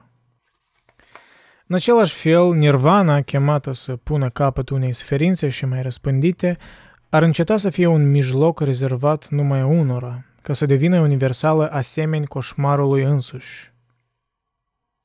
Nu, el cumva a anticipat, de fapt, uh, tendința asta um, de popularizare a mindfulness-ului, da? A popularizarea religiilor uh, orientale în Occident. Ori cel puțin o parte din religie, aș spune. Dar e, da, lumea în vest a devenit tare, de fapt, cointeresată de meditație, da, în sensul budist, de, ori nu numai budist, dar în fine. Așa, privesc ambivalent la chestia asta, pentru că devine asta o, o chestie tare corporativă și iarăși, cum și, cum și o parte din creștinism a devenit, da, s-a schimonosit secole întregi, așa și cu mindfulness-ul ăsta, el a devenit, deci, ideile budiste, poate care erau poate mai profunde, mai, de fapt, conectate cu religia, au devenit așa o chestie extrasă, știi, de, de miez și a devenit așa un empty shell și tot obsesia cu meditație, în, în corporații, în business world, uh, privesc tare sceptic la ea. Îmi pare un fel de un fel de chestie cool care o fac oamenii așa mai înstăriți și I don't know, poate, poate sunt greșit, poate, poate e util că mai mulți oameni se adresează la asta, la meditație, dar um, îmi pare cam pretențios. Ce înseamnă o crucificare unică pe lângă aceea cotidiană pe care o îndură cel care suferă de insomnie? Pe când mă plimbam la o oră târzie pe aleea mărginită de copaci, o castană mi-a căzut la picioare. Zgomotul pe care l-a făcut spărgându-se, ecoul pe care l-a trezit în mine, precum și o emoție învădită disproporție cu acel incident mărunt m-au cufundat în miracol, în beția irevocabilului, ca și cum nu mai existau întrebări, ci numai răspunsuri. Eram amețit de mii de certitudini neașteptate, cu care nu știam ce să fac. Puțin a lipsit astfel să intru în contact cu divinul, dar am socotit că e mai bine să-mi continuu plimbarea. O castană i-a căzut la picioare și credea că e ceva divin. De fapt, așa cred că își vin revelație la, la oameni, da, revelațiile religioase. religioase. Văd un eveniment care, mă rog, pare divin că e parcă cum, nu poate fi o coincidență. E interesant cum oamenii mereu personalizează totul ce se întâmplă în lumea fizică, că a, asta e pentru mine, asta e eu înseamnă că îi semn la Dumnezeu ceva, știi? Dar în același timp, uneori chiar așa sunt niște circumstanțe când se pare, băi, nu poate fi o coincidență, știi? Uneori mă aflu în momente când cred, băi, asta parcă e soarta, știi? E ceva legat de soartă. Nu ne mărturisim altcuiva mâhnirile decât ca să-l facem să sufere, ca să le ia asupra lui.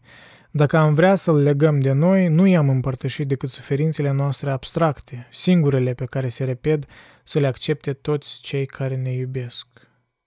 Wow! Wow, cât de adevărat! Cât de adevărat! Observ asta, tendința asta în unii oameni și am avut și eu așa tendință. Și poate și am, nu știu. Dar noi vrem să scăpăm de suferințele astea, de fapt. Noi nu, nu numai că vrem să fim înțeleși, dar vrem să, să-i facem să simtă și ei puțin o suferință ca să mai deșertăm vasul ăsta de, de mizerie din noi. Deci există un egoism la centrul acestui gest, o asigur. Nu-mi iert faptul că m-am născut. E ca și cum, strecurându-mă în această lume, aș fi profanat o taină. Aș fi călcat cine știe ce legământ important. Aș fi comis un păcat de o gravitate fără seamăn. Totuși mi se întâmplă să fiu mai puțin tranșant. Nașterea îmi pare atunci o calamnitate pe care aș fi nemângâiat să nu o fi cunoscut. Nu-mi iert faptul că m-am născut. Cum poți să, să ierți ori să nu ierți ceea ce e în afara controlului tău? Oricum ironică îmi pare declarația asta. Gândirea nu e niciodată nevinovată. Ne ajută să ne rupem lanțurile tocmai pentru că e nemiloasă, pentru că înseamnă agresiune, Eliminând ce are ea mai rău și chiar demonic, ar trebui să renunțăm la însăși ideea mântuirii. Calea cea mai sigură ca să nu greșești este să subminezi o certitudine după alta. Faptul că tot ceea ce contează a fost făcut în afara îndoielii rămâne însă la fel de evident. Calea cea mai sigură ca să nu greșești este să subminezi o certitudine după alta. De multă vreme dintotdeauna simt că lumea aceasta nu e ce-mi trebuia și că n-aș putea să mă deprind cu ea. Numai și numai așa am dobândit o fărâmă de orgoliu spiritual, propria mea existență apărându-mi ca mutilare și secătuirea unui psalm. Așa am, dobând, așa am dobândit o fărâmă de orgoliu spiritual. Hmm. Gândurile noastre, în solda propriei panici, se îndreaptă spre viitor. Urmează calea fiecărei spaime, se deschid spre moarte. Și numai schimbându-le cursul, făcându-le să curgă înapoi, le îndreptăm către momentul nașterii și le obligăm să se statornicească acolo. Prin asta ele pierd însăși forța, acea tensiune de nepotolit care zace în adâncul spaimei de moarte și care le e de folos gândurilor noastre atunci când vor să crească, să se îmbogățească, să capete forță.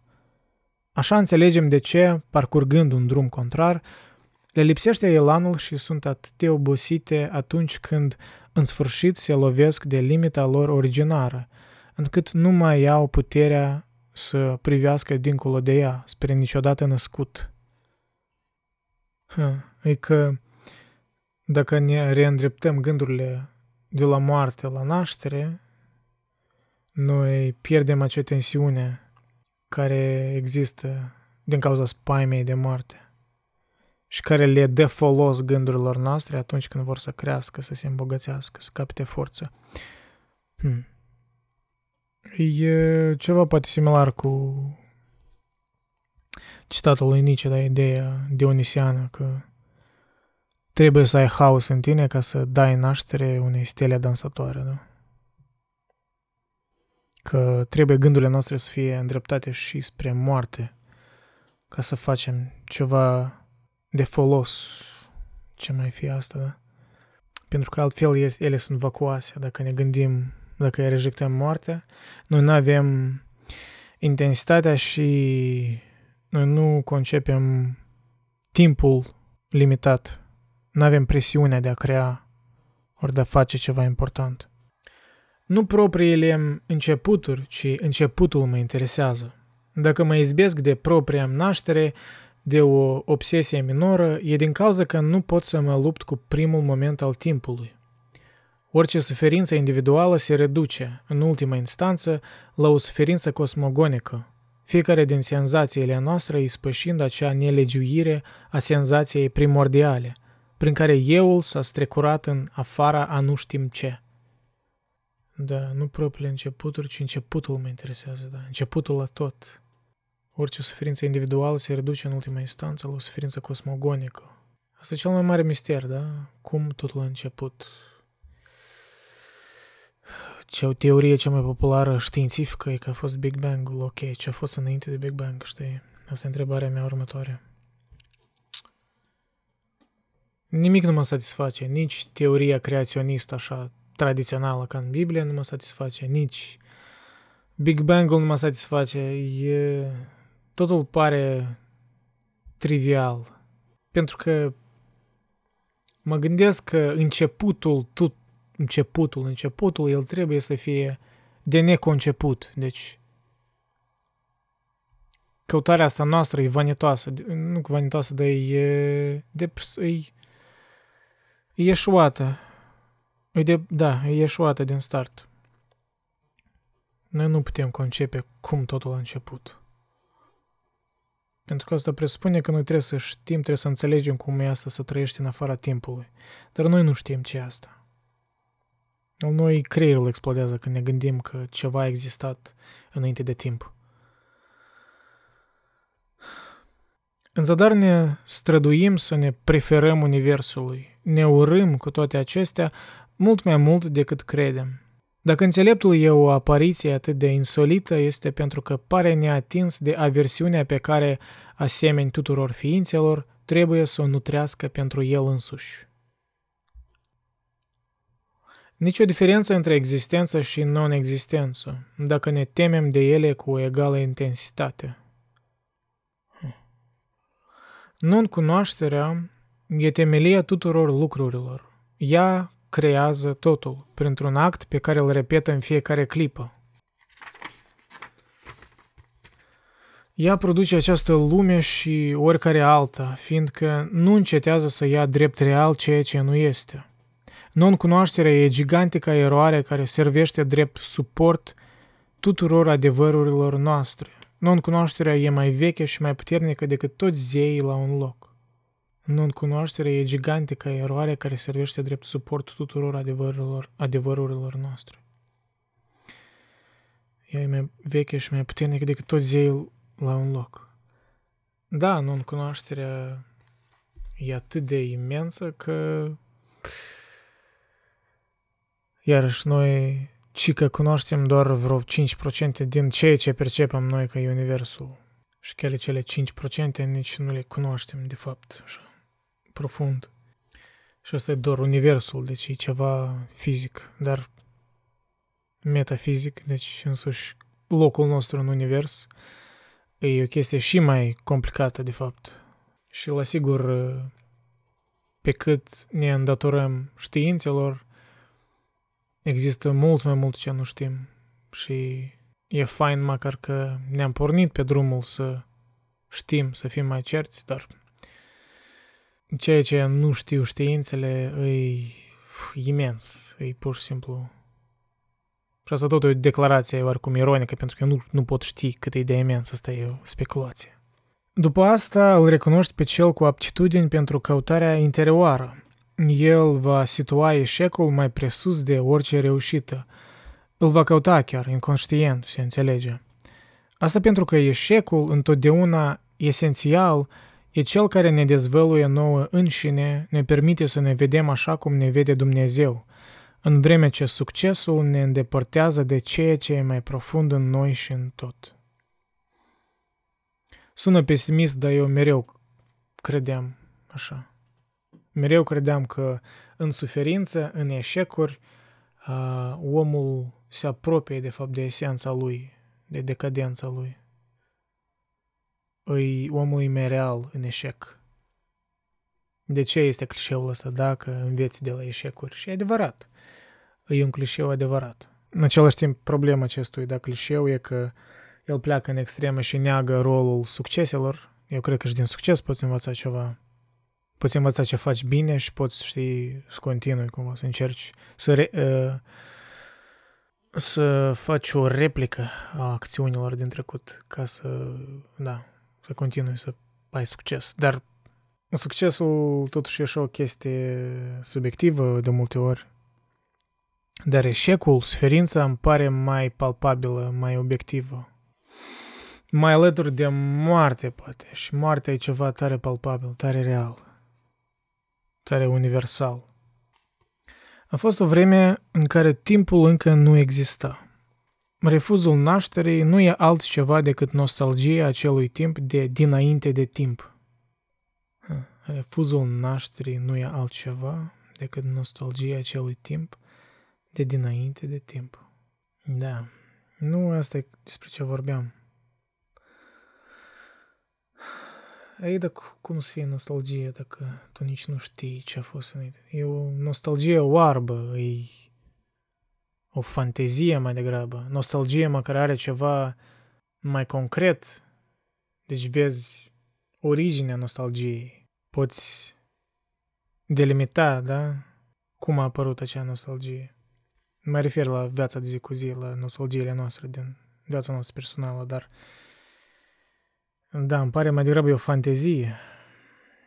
O fantezie, o imaginație față de timpul de dinainte de timp.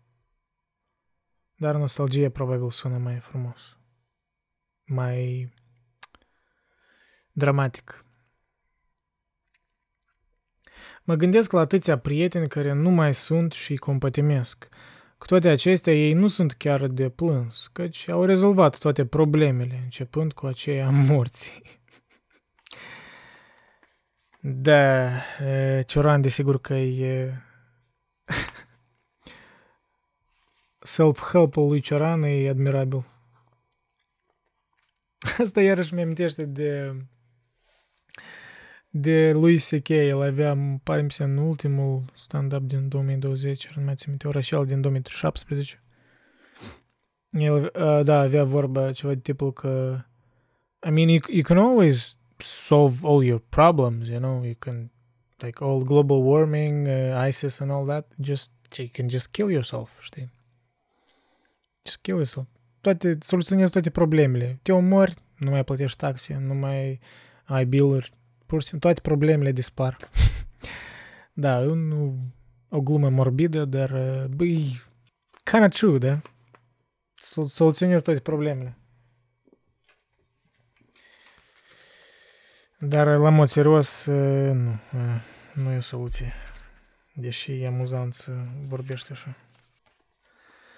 Există în faptul de a te naște o asemenea lipsă de necesitate încât dacă te gândești la el ceva mai mult ca de obicei, neștiind cum să reacționezi, ajungi să surâzi netot. Există în faptul de a te naște o asemenea lipsă de necesitate. Două feluri de spirite, diurne și nocturne. Nu posedă nici aceeași metodă, nici aceeași etică. În plină lumină te supraveghezi. În obscuritate spui tot. Pentru cel care își pune întrebări la orele la care ceilalți sunt pradă somnului, urmările salutare sau supărătoare a ceea ce gândește contează prea puțin. Iată de ce meditează el la ghinionul de a se fi născut fără să-i pese de răul pe care îl poate face altcuiva sau sieși. După miezul nopții începe beția adevărurilor vătămătoare. Este un adevăr în asta. După miezul nopții, poate nu pentru toți, eu, de exemplu, not a morning person, da, cum s-ar spune, nu, nu-mi place să mă trezesc dimineața, dar tind să mă culc târziu și multe idei creative, ori multe multe conștientizări chiar despre mine însă, da, cred că apăreau după miezul nopții. Pentru că atunci ești deconectat de lume și îți pare că ești mai singur ca de obicei. Ești în liniște. Și parcă și gândurile tale șoptesc în mintea ta, pentru că e noapte și nu, să nu-i trezești pe alții, da? Interesant. Andrei, ai spus că nu o să menționez cuvântul interesant. Și iar ai făcut-o.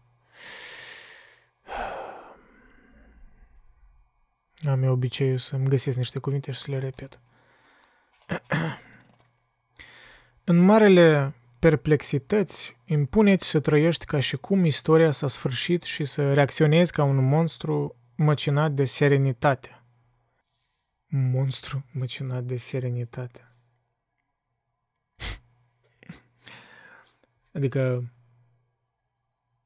monstru îți presupune că ești așa de deprins cu mizerie, cu, da, cu gânduri deprimante, că atunci când tu dai de serenitate, tu, da, ți-e greu să o accepti, ești, ești măcinat de ea.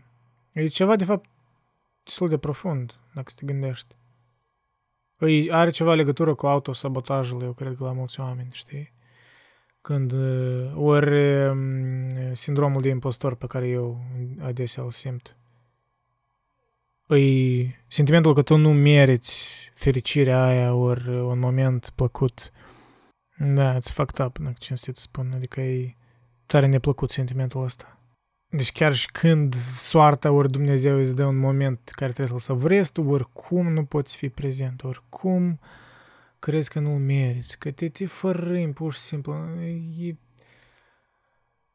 Ai găsit în suferință, ori nu știu, în, în deznădejde, un prieten, un amic, uitând de faptul că mai ai și alți amici. Ți-ai pus toate speranțele într-un singur amic care, de fapt, prietenește cu tine într-un mod ironic. De fapt, nu-i pasă de tine într-un mod real. Dacă altădată în fața unui mort mă întrebam la ce i-a servit oare să se nască, acum îmi pun aceeași întrebare în fața oricărui om viu. Da. Accentul pus pe naștere nu e nimic altceva decât gustul pentru insolubil împins până la nebunie. În privința morții, ezit fără încetare între taină și nimic, între piramide și morgă. E imposibil să simți că a fost o vreme în care nu existai. De aici atașamentul pentru personajul care erai înainte să te naști. Hmm. Adică noi suntem îndrăgostiți de entitățile ori de da, personajele care nu simțeau. Noi atât de mult negăm viața și atât ne dezgustă toate măcinările noastre emoționale și mai departe spirituale că noi idealizăm asceții, da? Idealizăm chiar oamenii ăștia care în viața reală parcă s-au debarasat de suferință, da? Budiștii ăștia, că, că au depășit uh, banalitățile vieții. Și noi pe ăștia îi admirăm. Dar de ce? Știi, așa de... De ce noi negăm viața așa de mult? Suntem în fantezii. Vrem utopii. Suntem neastâmpărați, într-adevăr. Neastâmpărați. Meditați măcar o oră asupra inexistenței euului și vă veți simți alt om, îi spunea într-o zi unui vizitator occidental un bonz din secta japoneză Kusha. Fără să fi frecventat mănăstirile budiste, de câte ori nu m-am oprit asupra realității lumii, deci a euului?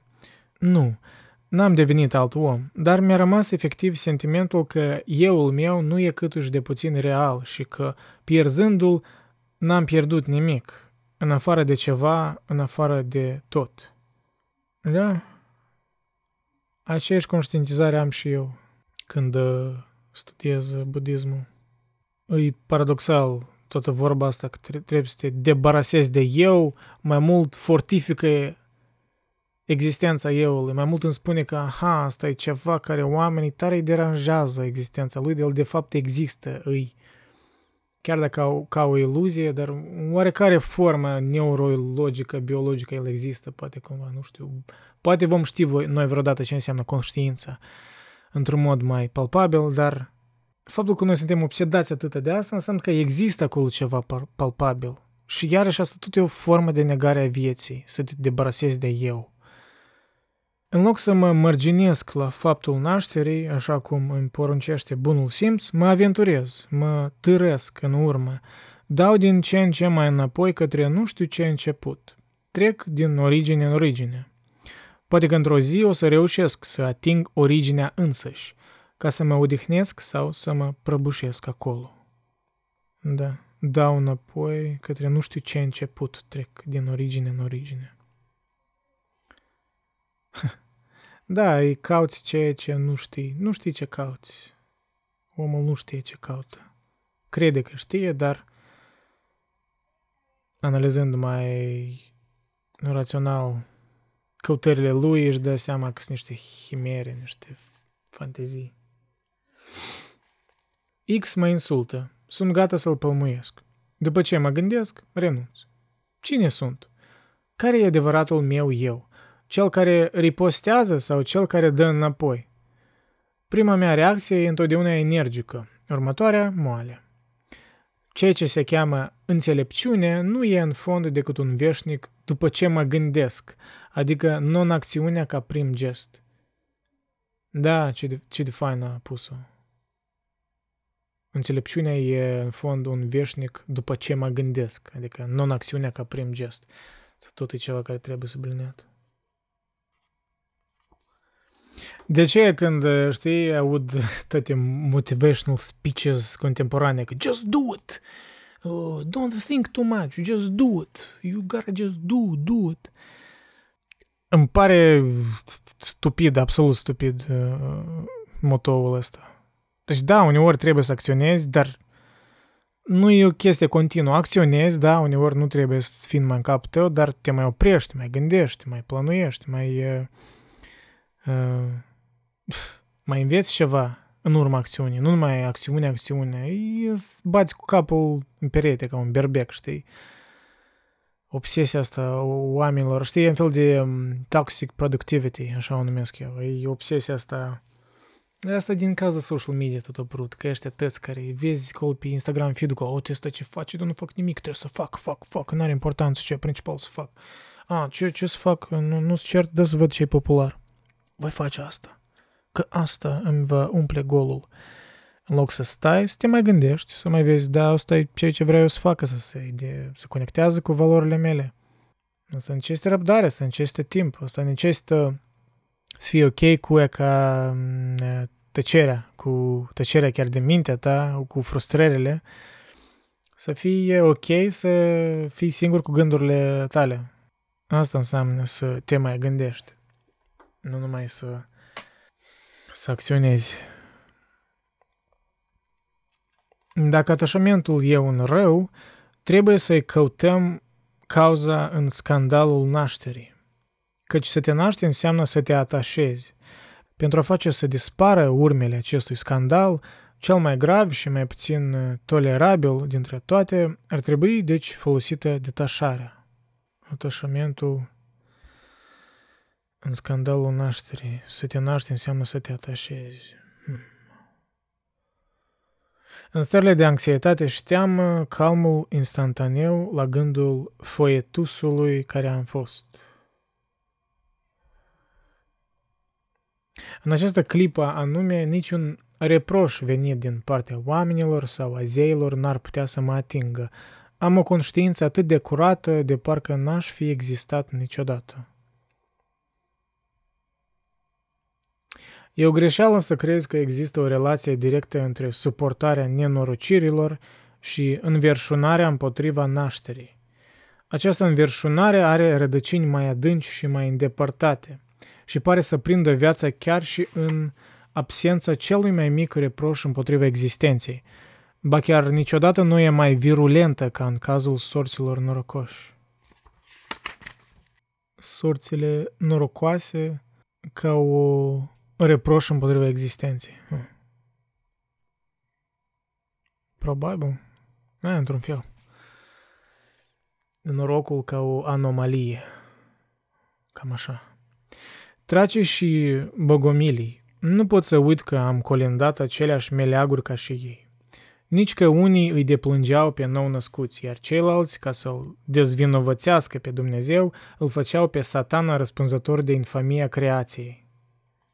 Pe timpul lungilor nopți ale cavernelor nenumărați, Hamlet trebuie să fie monologat fără încetare, căci putem presupune că apogeul suferinței metafizice se situează cu mult înainte acestei fadori universale ce a urmat apariția filozofiei. Obsesia nașterii ține de exacerbarea memoriei, de omniprezența trecutului, ca și de aviditatea pentru impas – pentru primul impas. Nici o deschidere, nici chiar care să-și aibă o bârșie în bucurie, care să provină din revolut, ci doar din prezent, ca și dintr-un viitor emancipat de timp. Viitor emancipat de timp. Ani de zile, o viață de fapt, să nu te fi gândit decât la ultimele clipe, ca să constați când te apropii în sfârșit de ele că va fi fost degeaba, că gândul morții ajută la tot, doar să mor nu. Profund. Asta e conștientizarea de fapt că mantra stoicilor memento mori, da, meditează asupra morții, deși admirabilă, e, e sortită în eșec, știi? Cred că orice ascet puțin au întâmpinat moartea cu o împăcare sufletească. Chiar și cei care au spus ceva, da, și noi știm ultimele cuvinte care le-au spus pe patul morții, eu cred că tot e o formă de auto-înșelăciune. Noi nu putem ști de fapt ce era în sufletul lor. Dar nu neg, știi, poate, da, existau și oameni care erau împăcați cu moartea în ultimele clipe ale sale, știi. Dar de mai multe ori cred că nu te ajută gândul morții, morții să te împaci cu moartea. Poate în avans, da, așa conceptual, că, dar în momentul morții, în ultimele clipe, mă îndoiesc că vei fi împăcat. Asta tot e un aforism care trebuie subliniat și etichetat. Neliniștile noastre sunt cele care trezesc, care creează conștiința. După ce își îndeplinesc misiunea, ele se atenuează și dispară una după alta. Doar conștiința rămâne și le supraviețuiește, fără să-și amintească ce le datorează, chiar fără să o fi știut vreodată. Iată de ce își tot proclamă autonomia, suveranitatea, chiar și când se urăște și ar vrea să se distrugă. Tocmai vreau să mai citesc o dată. Neliniștile noastre sunt cele care trezesc, care creează conștiința, după ce își îndeplinesc misiunea. Ele se atenuează și dispar una după alta. Doar conștiința rămâne și le supraviețuiește. fără să-și amintească ce le datorează, chiar fără să o fi știut vreodată. Iată de ce își tot proclamă autonomie, suveranitatea, chiar și când se urăște și ar vrea să se distrugă. Da, conștiința parcă e oarbă față de nenorocirile care o ghidează. Și de aceea și oamenii sunt împotriviți împotriva sorții. Se împotrivesc împotriva vieții. Ei nu acceptă soarta de multe ori. Căci ei nu pot să o accepte că ei nu o percep. Ei nu înțeleg originea ei. Ei nu înțeleg de ce aceste, aceste neliniști apar în conștiință. Și noi trăim orb și murim orbi. Din acest sens. Potrivit regulii Sfântului Benedict, dacă un călugăr devenea mândru sau măcar mulțumit de munca pe care o făcea, trebuia să renunțe la ea și să o părăsească. Iată un pericol de care nu se teme cel care va fi trăit cu gustul insatisfacției, în orgia remușcării și dezgustului. Da, bizar. Dacă era mulțumit de munca care o făcea, trebuie să renunțe la ea și să o părăsească. Adică trebuie, trebuie să sufere în muncă, să ce. Concept bizar. Dacă e adevărat că lui Dumnezeu îi repugnă să se pronunțe, n-aș încerca nicio stingereală în prezența lui. Atât de mult mi-ar plăcea să-l imit, să fiu în tot asemenea lui, un lipsit de opinie. Lui Dumnezeu îi repugnă să se pronunță. Da? Să te trezești, să-ți faci toaleta și să aștepți apoi cine știe ce varietate neașteptată de plictis sau de spaimă. Aș da tot universul și pe Shakespeare în întregime pentru o fărâmă de ataraxie. Hmm. Ataraxie, cei ce nu știu, e definiția greacă de uh, împăcarea parcă finală, știi? E finalitatea unui filosof, da? E uh, împăcarea eternă, e ceva similar cu nirvana, probabil, în hinduism, da? Marele noroc al lui Nietzsche că a sfârșit cum a sfârșit, în euforie. Ei, bine, Cioran, eu cred că ironizezi tu alea, că cam prea mult aici. Nici n-a sfârșit în euforie, a sfârșit în dureri, chinuri, pur și simplu agonii. În genere, viața lui de adult a fost o agonie punct de vedere fizic. E un miracol că el a reușit să scrie atâtea cărți. Să te tot duci cu gândul la o lume în care încă nimic nu s-a înjosit să se ivească, în care presimți conștiința fără să aspiri la ea, în care, tolănit în virtual, te bucuri de plenitudinea vidă a unui eu anterior euului. Să nu te fi născut, numai să te gândești la asta – ce fericire, ce libertate, ce spațiu. Ironic oarecum, pentru că dacă nu te nășteai, nu te, nu te gândeai. Erai... E ca întrebarea asta, știi? Cei care se gândesc ce va fi după moarte, răspunsul meu cred că tipic ar fi ceea ce a fost înainte de nașterea ta. Nimic, tu nu, nu erai în timp, tu nu erai. Deci, ca un somn veșnic. Doar că un reproș ar fi de obicei la oameni că da, dar înainte, înainte să te naști, tu nu erai conceput, deci tu nu erai conceptul existenței tale nu a apărut în realitate. Dar când, după ce ai murit, tu deja ai existat în trecut. Și deci ceva s-ar fi transferat în moarte, ori după moarte. Nu știu, sufletul sau ceva. Îi aberiez deja, cred că e... Nici eu singur nu înțeleg ce spun, dar... Da. Dacă dezgustul față de lume e de ajuns să confere sfințenia, nu văd cum aș putea evita canonizarea. da, într-un fel. Nimeni nu cred că a trăit atât de aproape de scheletul său cum am trăit eu față de al meu. Au rezultat de aici un dialog fără sfârșit și câteva adevăruri pe care nu reușesc nici să le accept, nici să le resping. E mai ușor să avansezi cu viciile decât cu virtuțile. Viciile, conciliante prin natura lor, se ajută reciproc. Sunt pline de indulgență unele față de altele, în vreme ce virtuțile, invidioase, se înfruntă și se anulează, dezvăluindu-și în toate incompatibilitatea și intoleranța. Virtuțile invidioase se înfruntă și se anulează, dezvăluindu-și în toate incompatibilitatea și intoleranța. Da, e un adevăr în asta. Toată filosofia virtuților e în contradicție una cu alta. Toate lecțiile astea a filosofilor de moralitate, de cum trebuie să fim, în majoritatea cazurilor sunt în contradicție și sunt invidioase unele față de altele într-un fel. Și la sigur că e mai ușor să avansezi viciile, pentru că prin natura lor se ajută reciproc, cum și spune uh, Cioran. Mm, de aceea și viciile ne apar mai natural. Nu trebuie să le facem conștient. De aceea virtuțile e o chestie rațională, e o chestie care trebuie să o conștientizezi și să o exerciți, să o implementezi în viața ta într-un mod activ. De ce e și dificil, de ce e și virtutea așa de rară, virtutea sinceră. Să crezi în ce faci sau în ce fac alții e ca și cum te-ai da în vânt pentru fleacuri.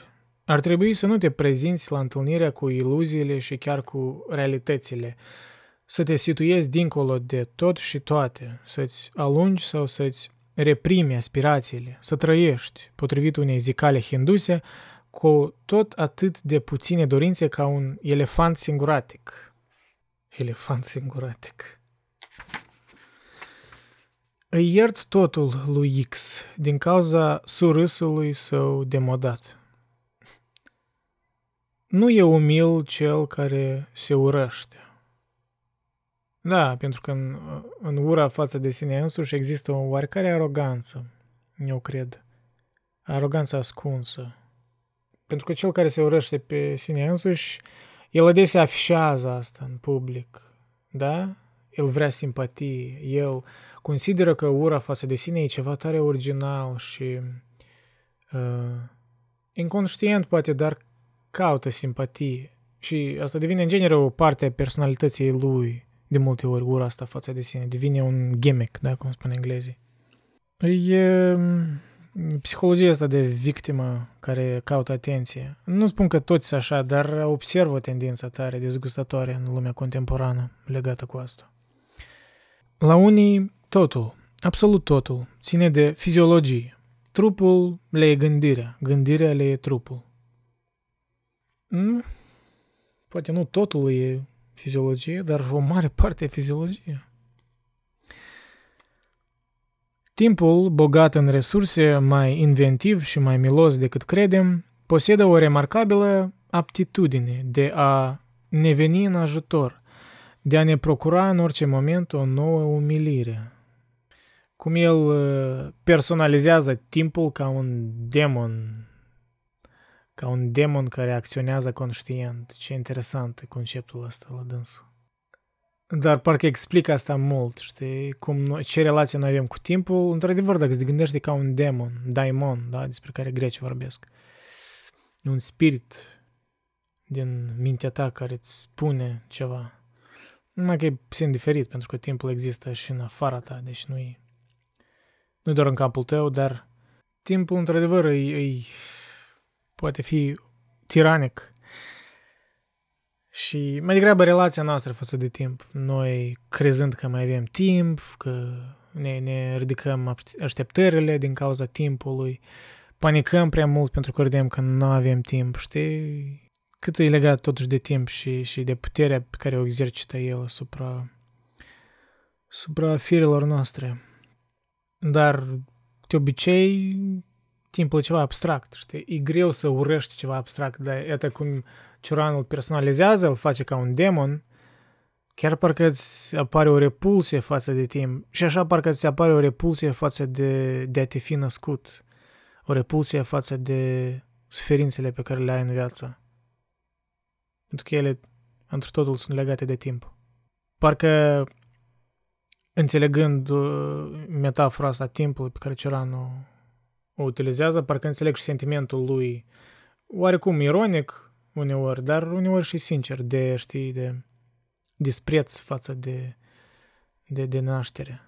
Am căutat întotdeauna peisajele de dinainte de Dumnezeu, de unde predilecția mea pentru haos. Am hotărât să nu mai dau vina pe nimeni de când am observat că sfârșesc întotdeauna prin a semăna cu ultimul meu dușman. Da. Pare mi s-a menționat eu ceva similar mai înainte. Am trăit foarte mult uh, vreme cu ideea că sunt ființa cea mai normală care a existat vreodată. Această idee mi-a deschis gustul, chiar pasiunea pentru improductivitate. La ce bun să te pui în valoare într-o lume populată de nebuni, cufundată în neghiobie sau delir? Pentru cine să te obosești și în ce scop? Rămâne să aflu dacă m-am eliberat cu totul de această certitudine, salvatoare în absolut, ruinătoare în imediat. Violenții sunt în general oameni plăpânzi, terminați, care trăiesc într-o efervescență continuă, în detrimentul propriului trup, exact ca asceții care, familiarizându-se cu chietudinea, pacea, ajung să se edeze și să se epuizeze tot atâta cât furioși. De aceea și îmi împărtășesc disprețul ăsta, ori ironia cumva implicită față de asceți pe care și nici o avea și care și pare, pare că se pare că și Cioran o are. Când Mara, ispititorul, încearcă să-i uzurpe locul lui Buddha, acesta îi spune, între altele, cu ce drept pretinzi să domnești asupra oamenilor și asupra universului? Ai suferit pentru cunoaștere? E întrebarea capitală, poate singura care ar trebui să ne frământe când ne punem întrebări despre cineva, mai ales despre un gânditor. Nu putem, pe cât am vrea, să facem suficientă distinție între cei care au plătit pentru cel mai mic pas către cunoaștere și cei, incomparabil mai numeroși, cărora le-a fost dăruită o cunoaștere comodă, indiferentă, o cunoaștere fără încercări. Da, o, o cunoaștere indirectă, o, da, o cunoaștere care n-a fost trăită și deci nu e o cunoaștere, e o copie a cunoașterii. Mm, totalmente sunt de acord. Și deci o cunoaștere, da, e, la miezul ei presupune o suferință trăită. Pentru că până a cunoaște tu trebuie să o încerci și să-ți testezi limitele, să, să conștientizezi că ești prost sau că nu știi și asta e, e suferință, e o parte din suferință. Deci nicio cunoaștere profundă nu vine așa pur și simplu cu chicaruri, știi? Ori din o carte de self-help în, nu știu, 200 de pagini. Se spune, cu tare n-are talent, n-are decât timbru, dar timbrul e tocmai ceea ce nu poți să inventezi, cu care te naști. E un har moștenit, privilegiul pe care îl au unii de a-și face simțită pulsația lor organică. Timbrul înseamnă mai mult decât talentul, e esența acestuia. Același sentiment de neapartenență, de joc inutil, oriunde aș merge – Mă prefac că mă interesez de ceva de care nu-mi pasă deloc. Mă agid din automatism sau milă, fără să particip vreodată, fără să fiu vreodată prezent undeva. Ceea ce mă atrage se găsește altundeva și acest altundeva nu știu ce înseamnă. Mă agid din automatism sau milă, fără să particip vreodată, da? Trăiești ironic, fără să particip, nu, nu știi să alegi, știi, ești da, nu știi să alegi. Nu știi să, să fii conștient în alegerile tale. Parcă ești pierdut în infinitudine, după cum spunea Kierkegaard. Ești pierdut în opțiuni și nu trăiești cu adevărat, da. Te agiți din automatism, fără să participi vreodată, da. Fără să fii prezent undeva. Asta descrie parcă o mare parte din populația contemporană, știi? Descrie starea noastră generală, cât e de actual totuși Cioran. Cu cât se depărtează de Dumnezeu, cu atât oamenii avansează în cunoașterea religiilor. Da, paradoxal. Pentru că Dumnezeu parcă nu trebuie să fie cunoscut, tu trebuie să, să crezi în El. E, e credință. Credința nu... Credința se oprește undeva, deci e o chestie stabilită. Tu te predai tatălui, da, paternității. Dumnezeu e iudeo-creștin de obicei așa, e o paternitate, știi, așa, o, o energie de tată. Și nu trebuie să pui prea multe întrebări tatălui, trebuie să accepti uh, ce ți se dă. Și revolta asta noastră, apărută încă din uh, epoca rațiunii, e în principiu o revoltă, da, e o, o, o îndrăzneală de a înțelege mai bine, de a studia religiile ca ceva, ca un document, de a studia Biblia ca un document creat de alți oameni, ca un document parcă antropologic. Și asta e o blasfemie pentru mulți în religie, da? E ceva de neînțeles. Dar este paradoxal, pentru că, într-adevăr, noi mai mult avansăm în a înțelege originea religiilor, pe cât mai mult uh, ne îndepărtăm, de fapt, de Dumnezeu. Dar unii ar argumenta poate că noi tamam că mai puțin îl înțelegem, poate mai puțin înțelegem viața trăită, viața individuală religioasă a oamenilor. Noi privim doar uh, la extremitățile proaste, da, la, nu știu, la preoții care violează copiii sau chestii de astea, știi, scandaluri de astea, dar noi nu ne gândim la viața individuală religioasă a unor oameni care autentic cred în Dumnezeu. Și da, poate, poate tamancă nu, nu, poate e exagerat aforismul, știi, hiperbolic. Poate nu mai avansăm noi așa de mult în cunoașterea religiilor.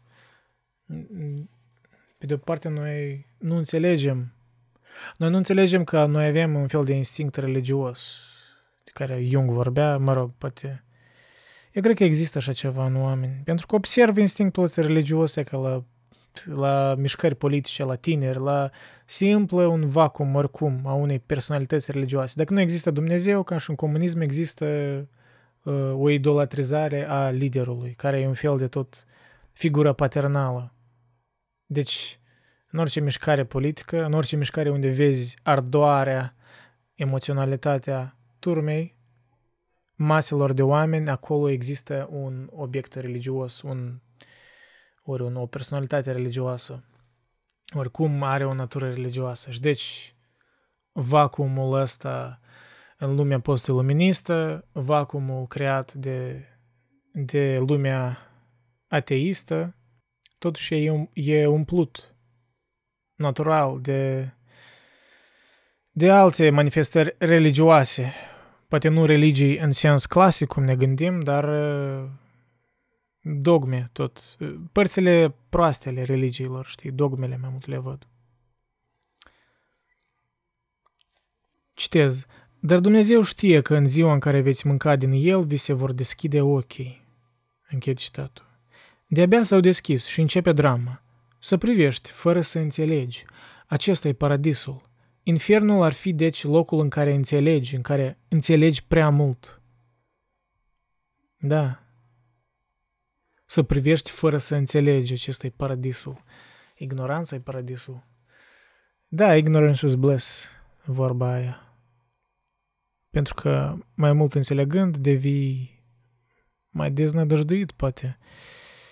Există o pricină de ce oamenii, de obicei, da, mai deștepți ori genii din istorie, ei erau oameni troubled, da? Erau deprimați într-o anumită măsură. Puțini oameni optimiști au fost, dacă te gândești. Nu știu, poate, poate, poate greșesc, dar văd așa o tendință. Pentru că ei știau prea mult. Pentru că știi prea mult, da. Cei mai mari scriitori au fost, în opinia mea, oameni triști la, la un nivel esențial. Deci dacă să scoți măștile astea sociale de, nu știu, de percepția lor în publicuri, declarații, declarațiile în interviuri și așa mai departe. În esență, când îi vezi scrierile lor, ei erau oameni triști. Oameni triști care din nevoie poate deveneau optimiști, ca un mecanism de a lupta contra absurdului, cum o făcea Albert Camus, de exemplu, da? Uh, el parcă a fost un optimist conștient care și asuma riscurile optimismului propriu. Dar, în esență, era un om trist, așa îmi pare mie. Greu de, greu de spus. Nu mă înțeleg pe deplin cu cineva decât atunci când e la pământ și când n-are nici dorința, nici puterea de a reveni la iluziile sale obișnuite. Da, adesea întărești o relație cu un om în momentele cele mai proaste, de fapt, cele mai mizerabile, pentru că atunci vezi, de fapt, omul adevărat, știi, fără măști, când uh, nu mai are energie să, să păstreze aceste fațade. Când vezi omul gol, figurativ vorbind, știi? Când uh, îți dezgolești mintea față de alt om și când omul ăla tot reciproc îți, își dezgolește mintea. Bine, puteți să ironizați acum, aha, dezgolești trupurile. Dezgolirea trupurilor tot e chestie intimă, de eu nu cred că afli mult de la un om dezgolindu-ți trupul, știi? Dezgolirea minții e ceva mai profund și mai greu de făcut, de fapt. Noi evităm de multe ori intimitatea asta, da? Și în relații romantice și în genere în relații între oameni. Există mereu o barieră. Eu cred că înțelegeți despre ce vorbesc. Cunoașteți prieteni care vă pare că sunteți apropiați de ei, dar mereu există o barieră peste care dați de fiecare dată când vă pare că vă apropiați, dar există o barieră, barieră care vă pare de nedepășit. Unii oameni pur și simplu așa sunt ei. Și înțeleg, pentru că e riscant, e tare dureros să, să te dezgolești complet, să-ți dezgolești complet mintea, pentru că mulți oameni nu-și dezgolesc propria minte față de sine însuși. Deci nu, da, ei nu se cunosc singuri pe ei, deci cum poți să ceri de la ei să, să-și dezgolească mintea față de tine? E oricum totul e egoism, știi, din partea oamenilor care cer, băi, cum tu nu poți fi uh, complet autentic cu mine, cum tu nu, nu poți să-mi spui tot ce e în gândul tău, dar cum, fă, cum omul poate să-ți spună tot ce e în gândul lui dacă încă n-a procesat ce are în mintea lui? E tot, da, e, nu poți cere asta de la oameni, cel puțin nu întotdeauna. E taxant. Eu cred că am ajuns la pagina 30 și vom continua un alt video. Cred că e de ajuns pe azi.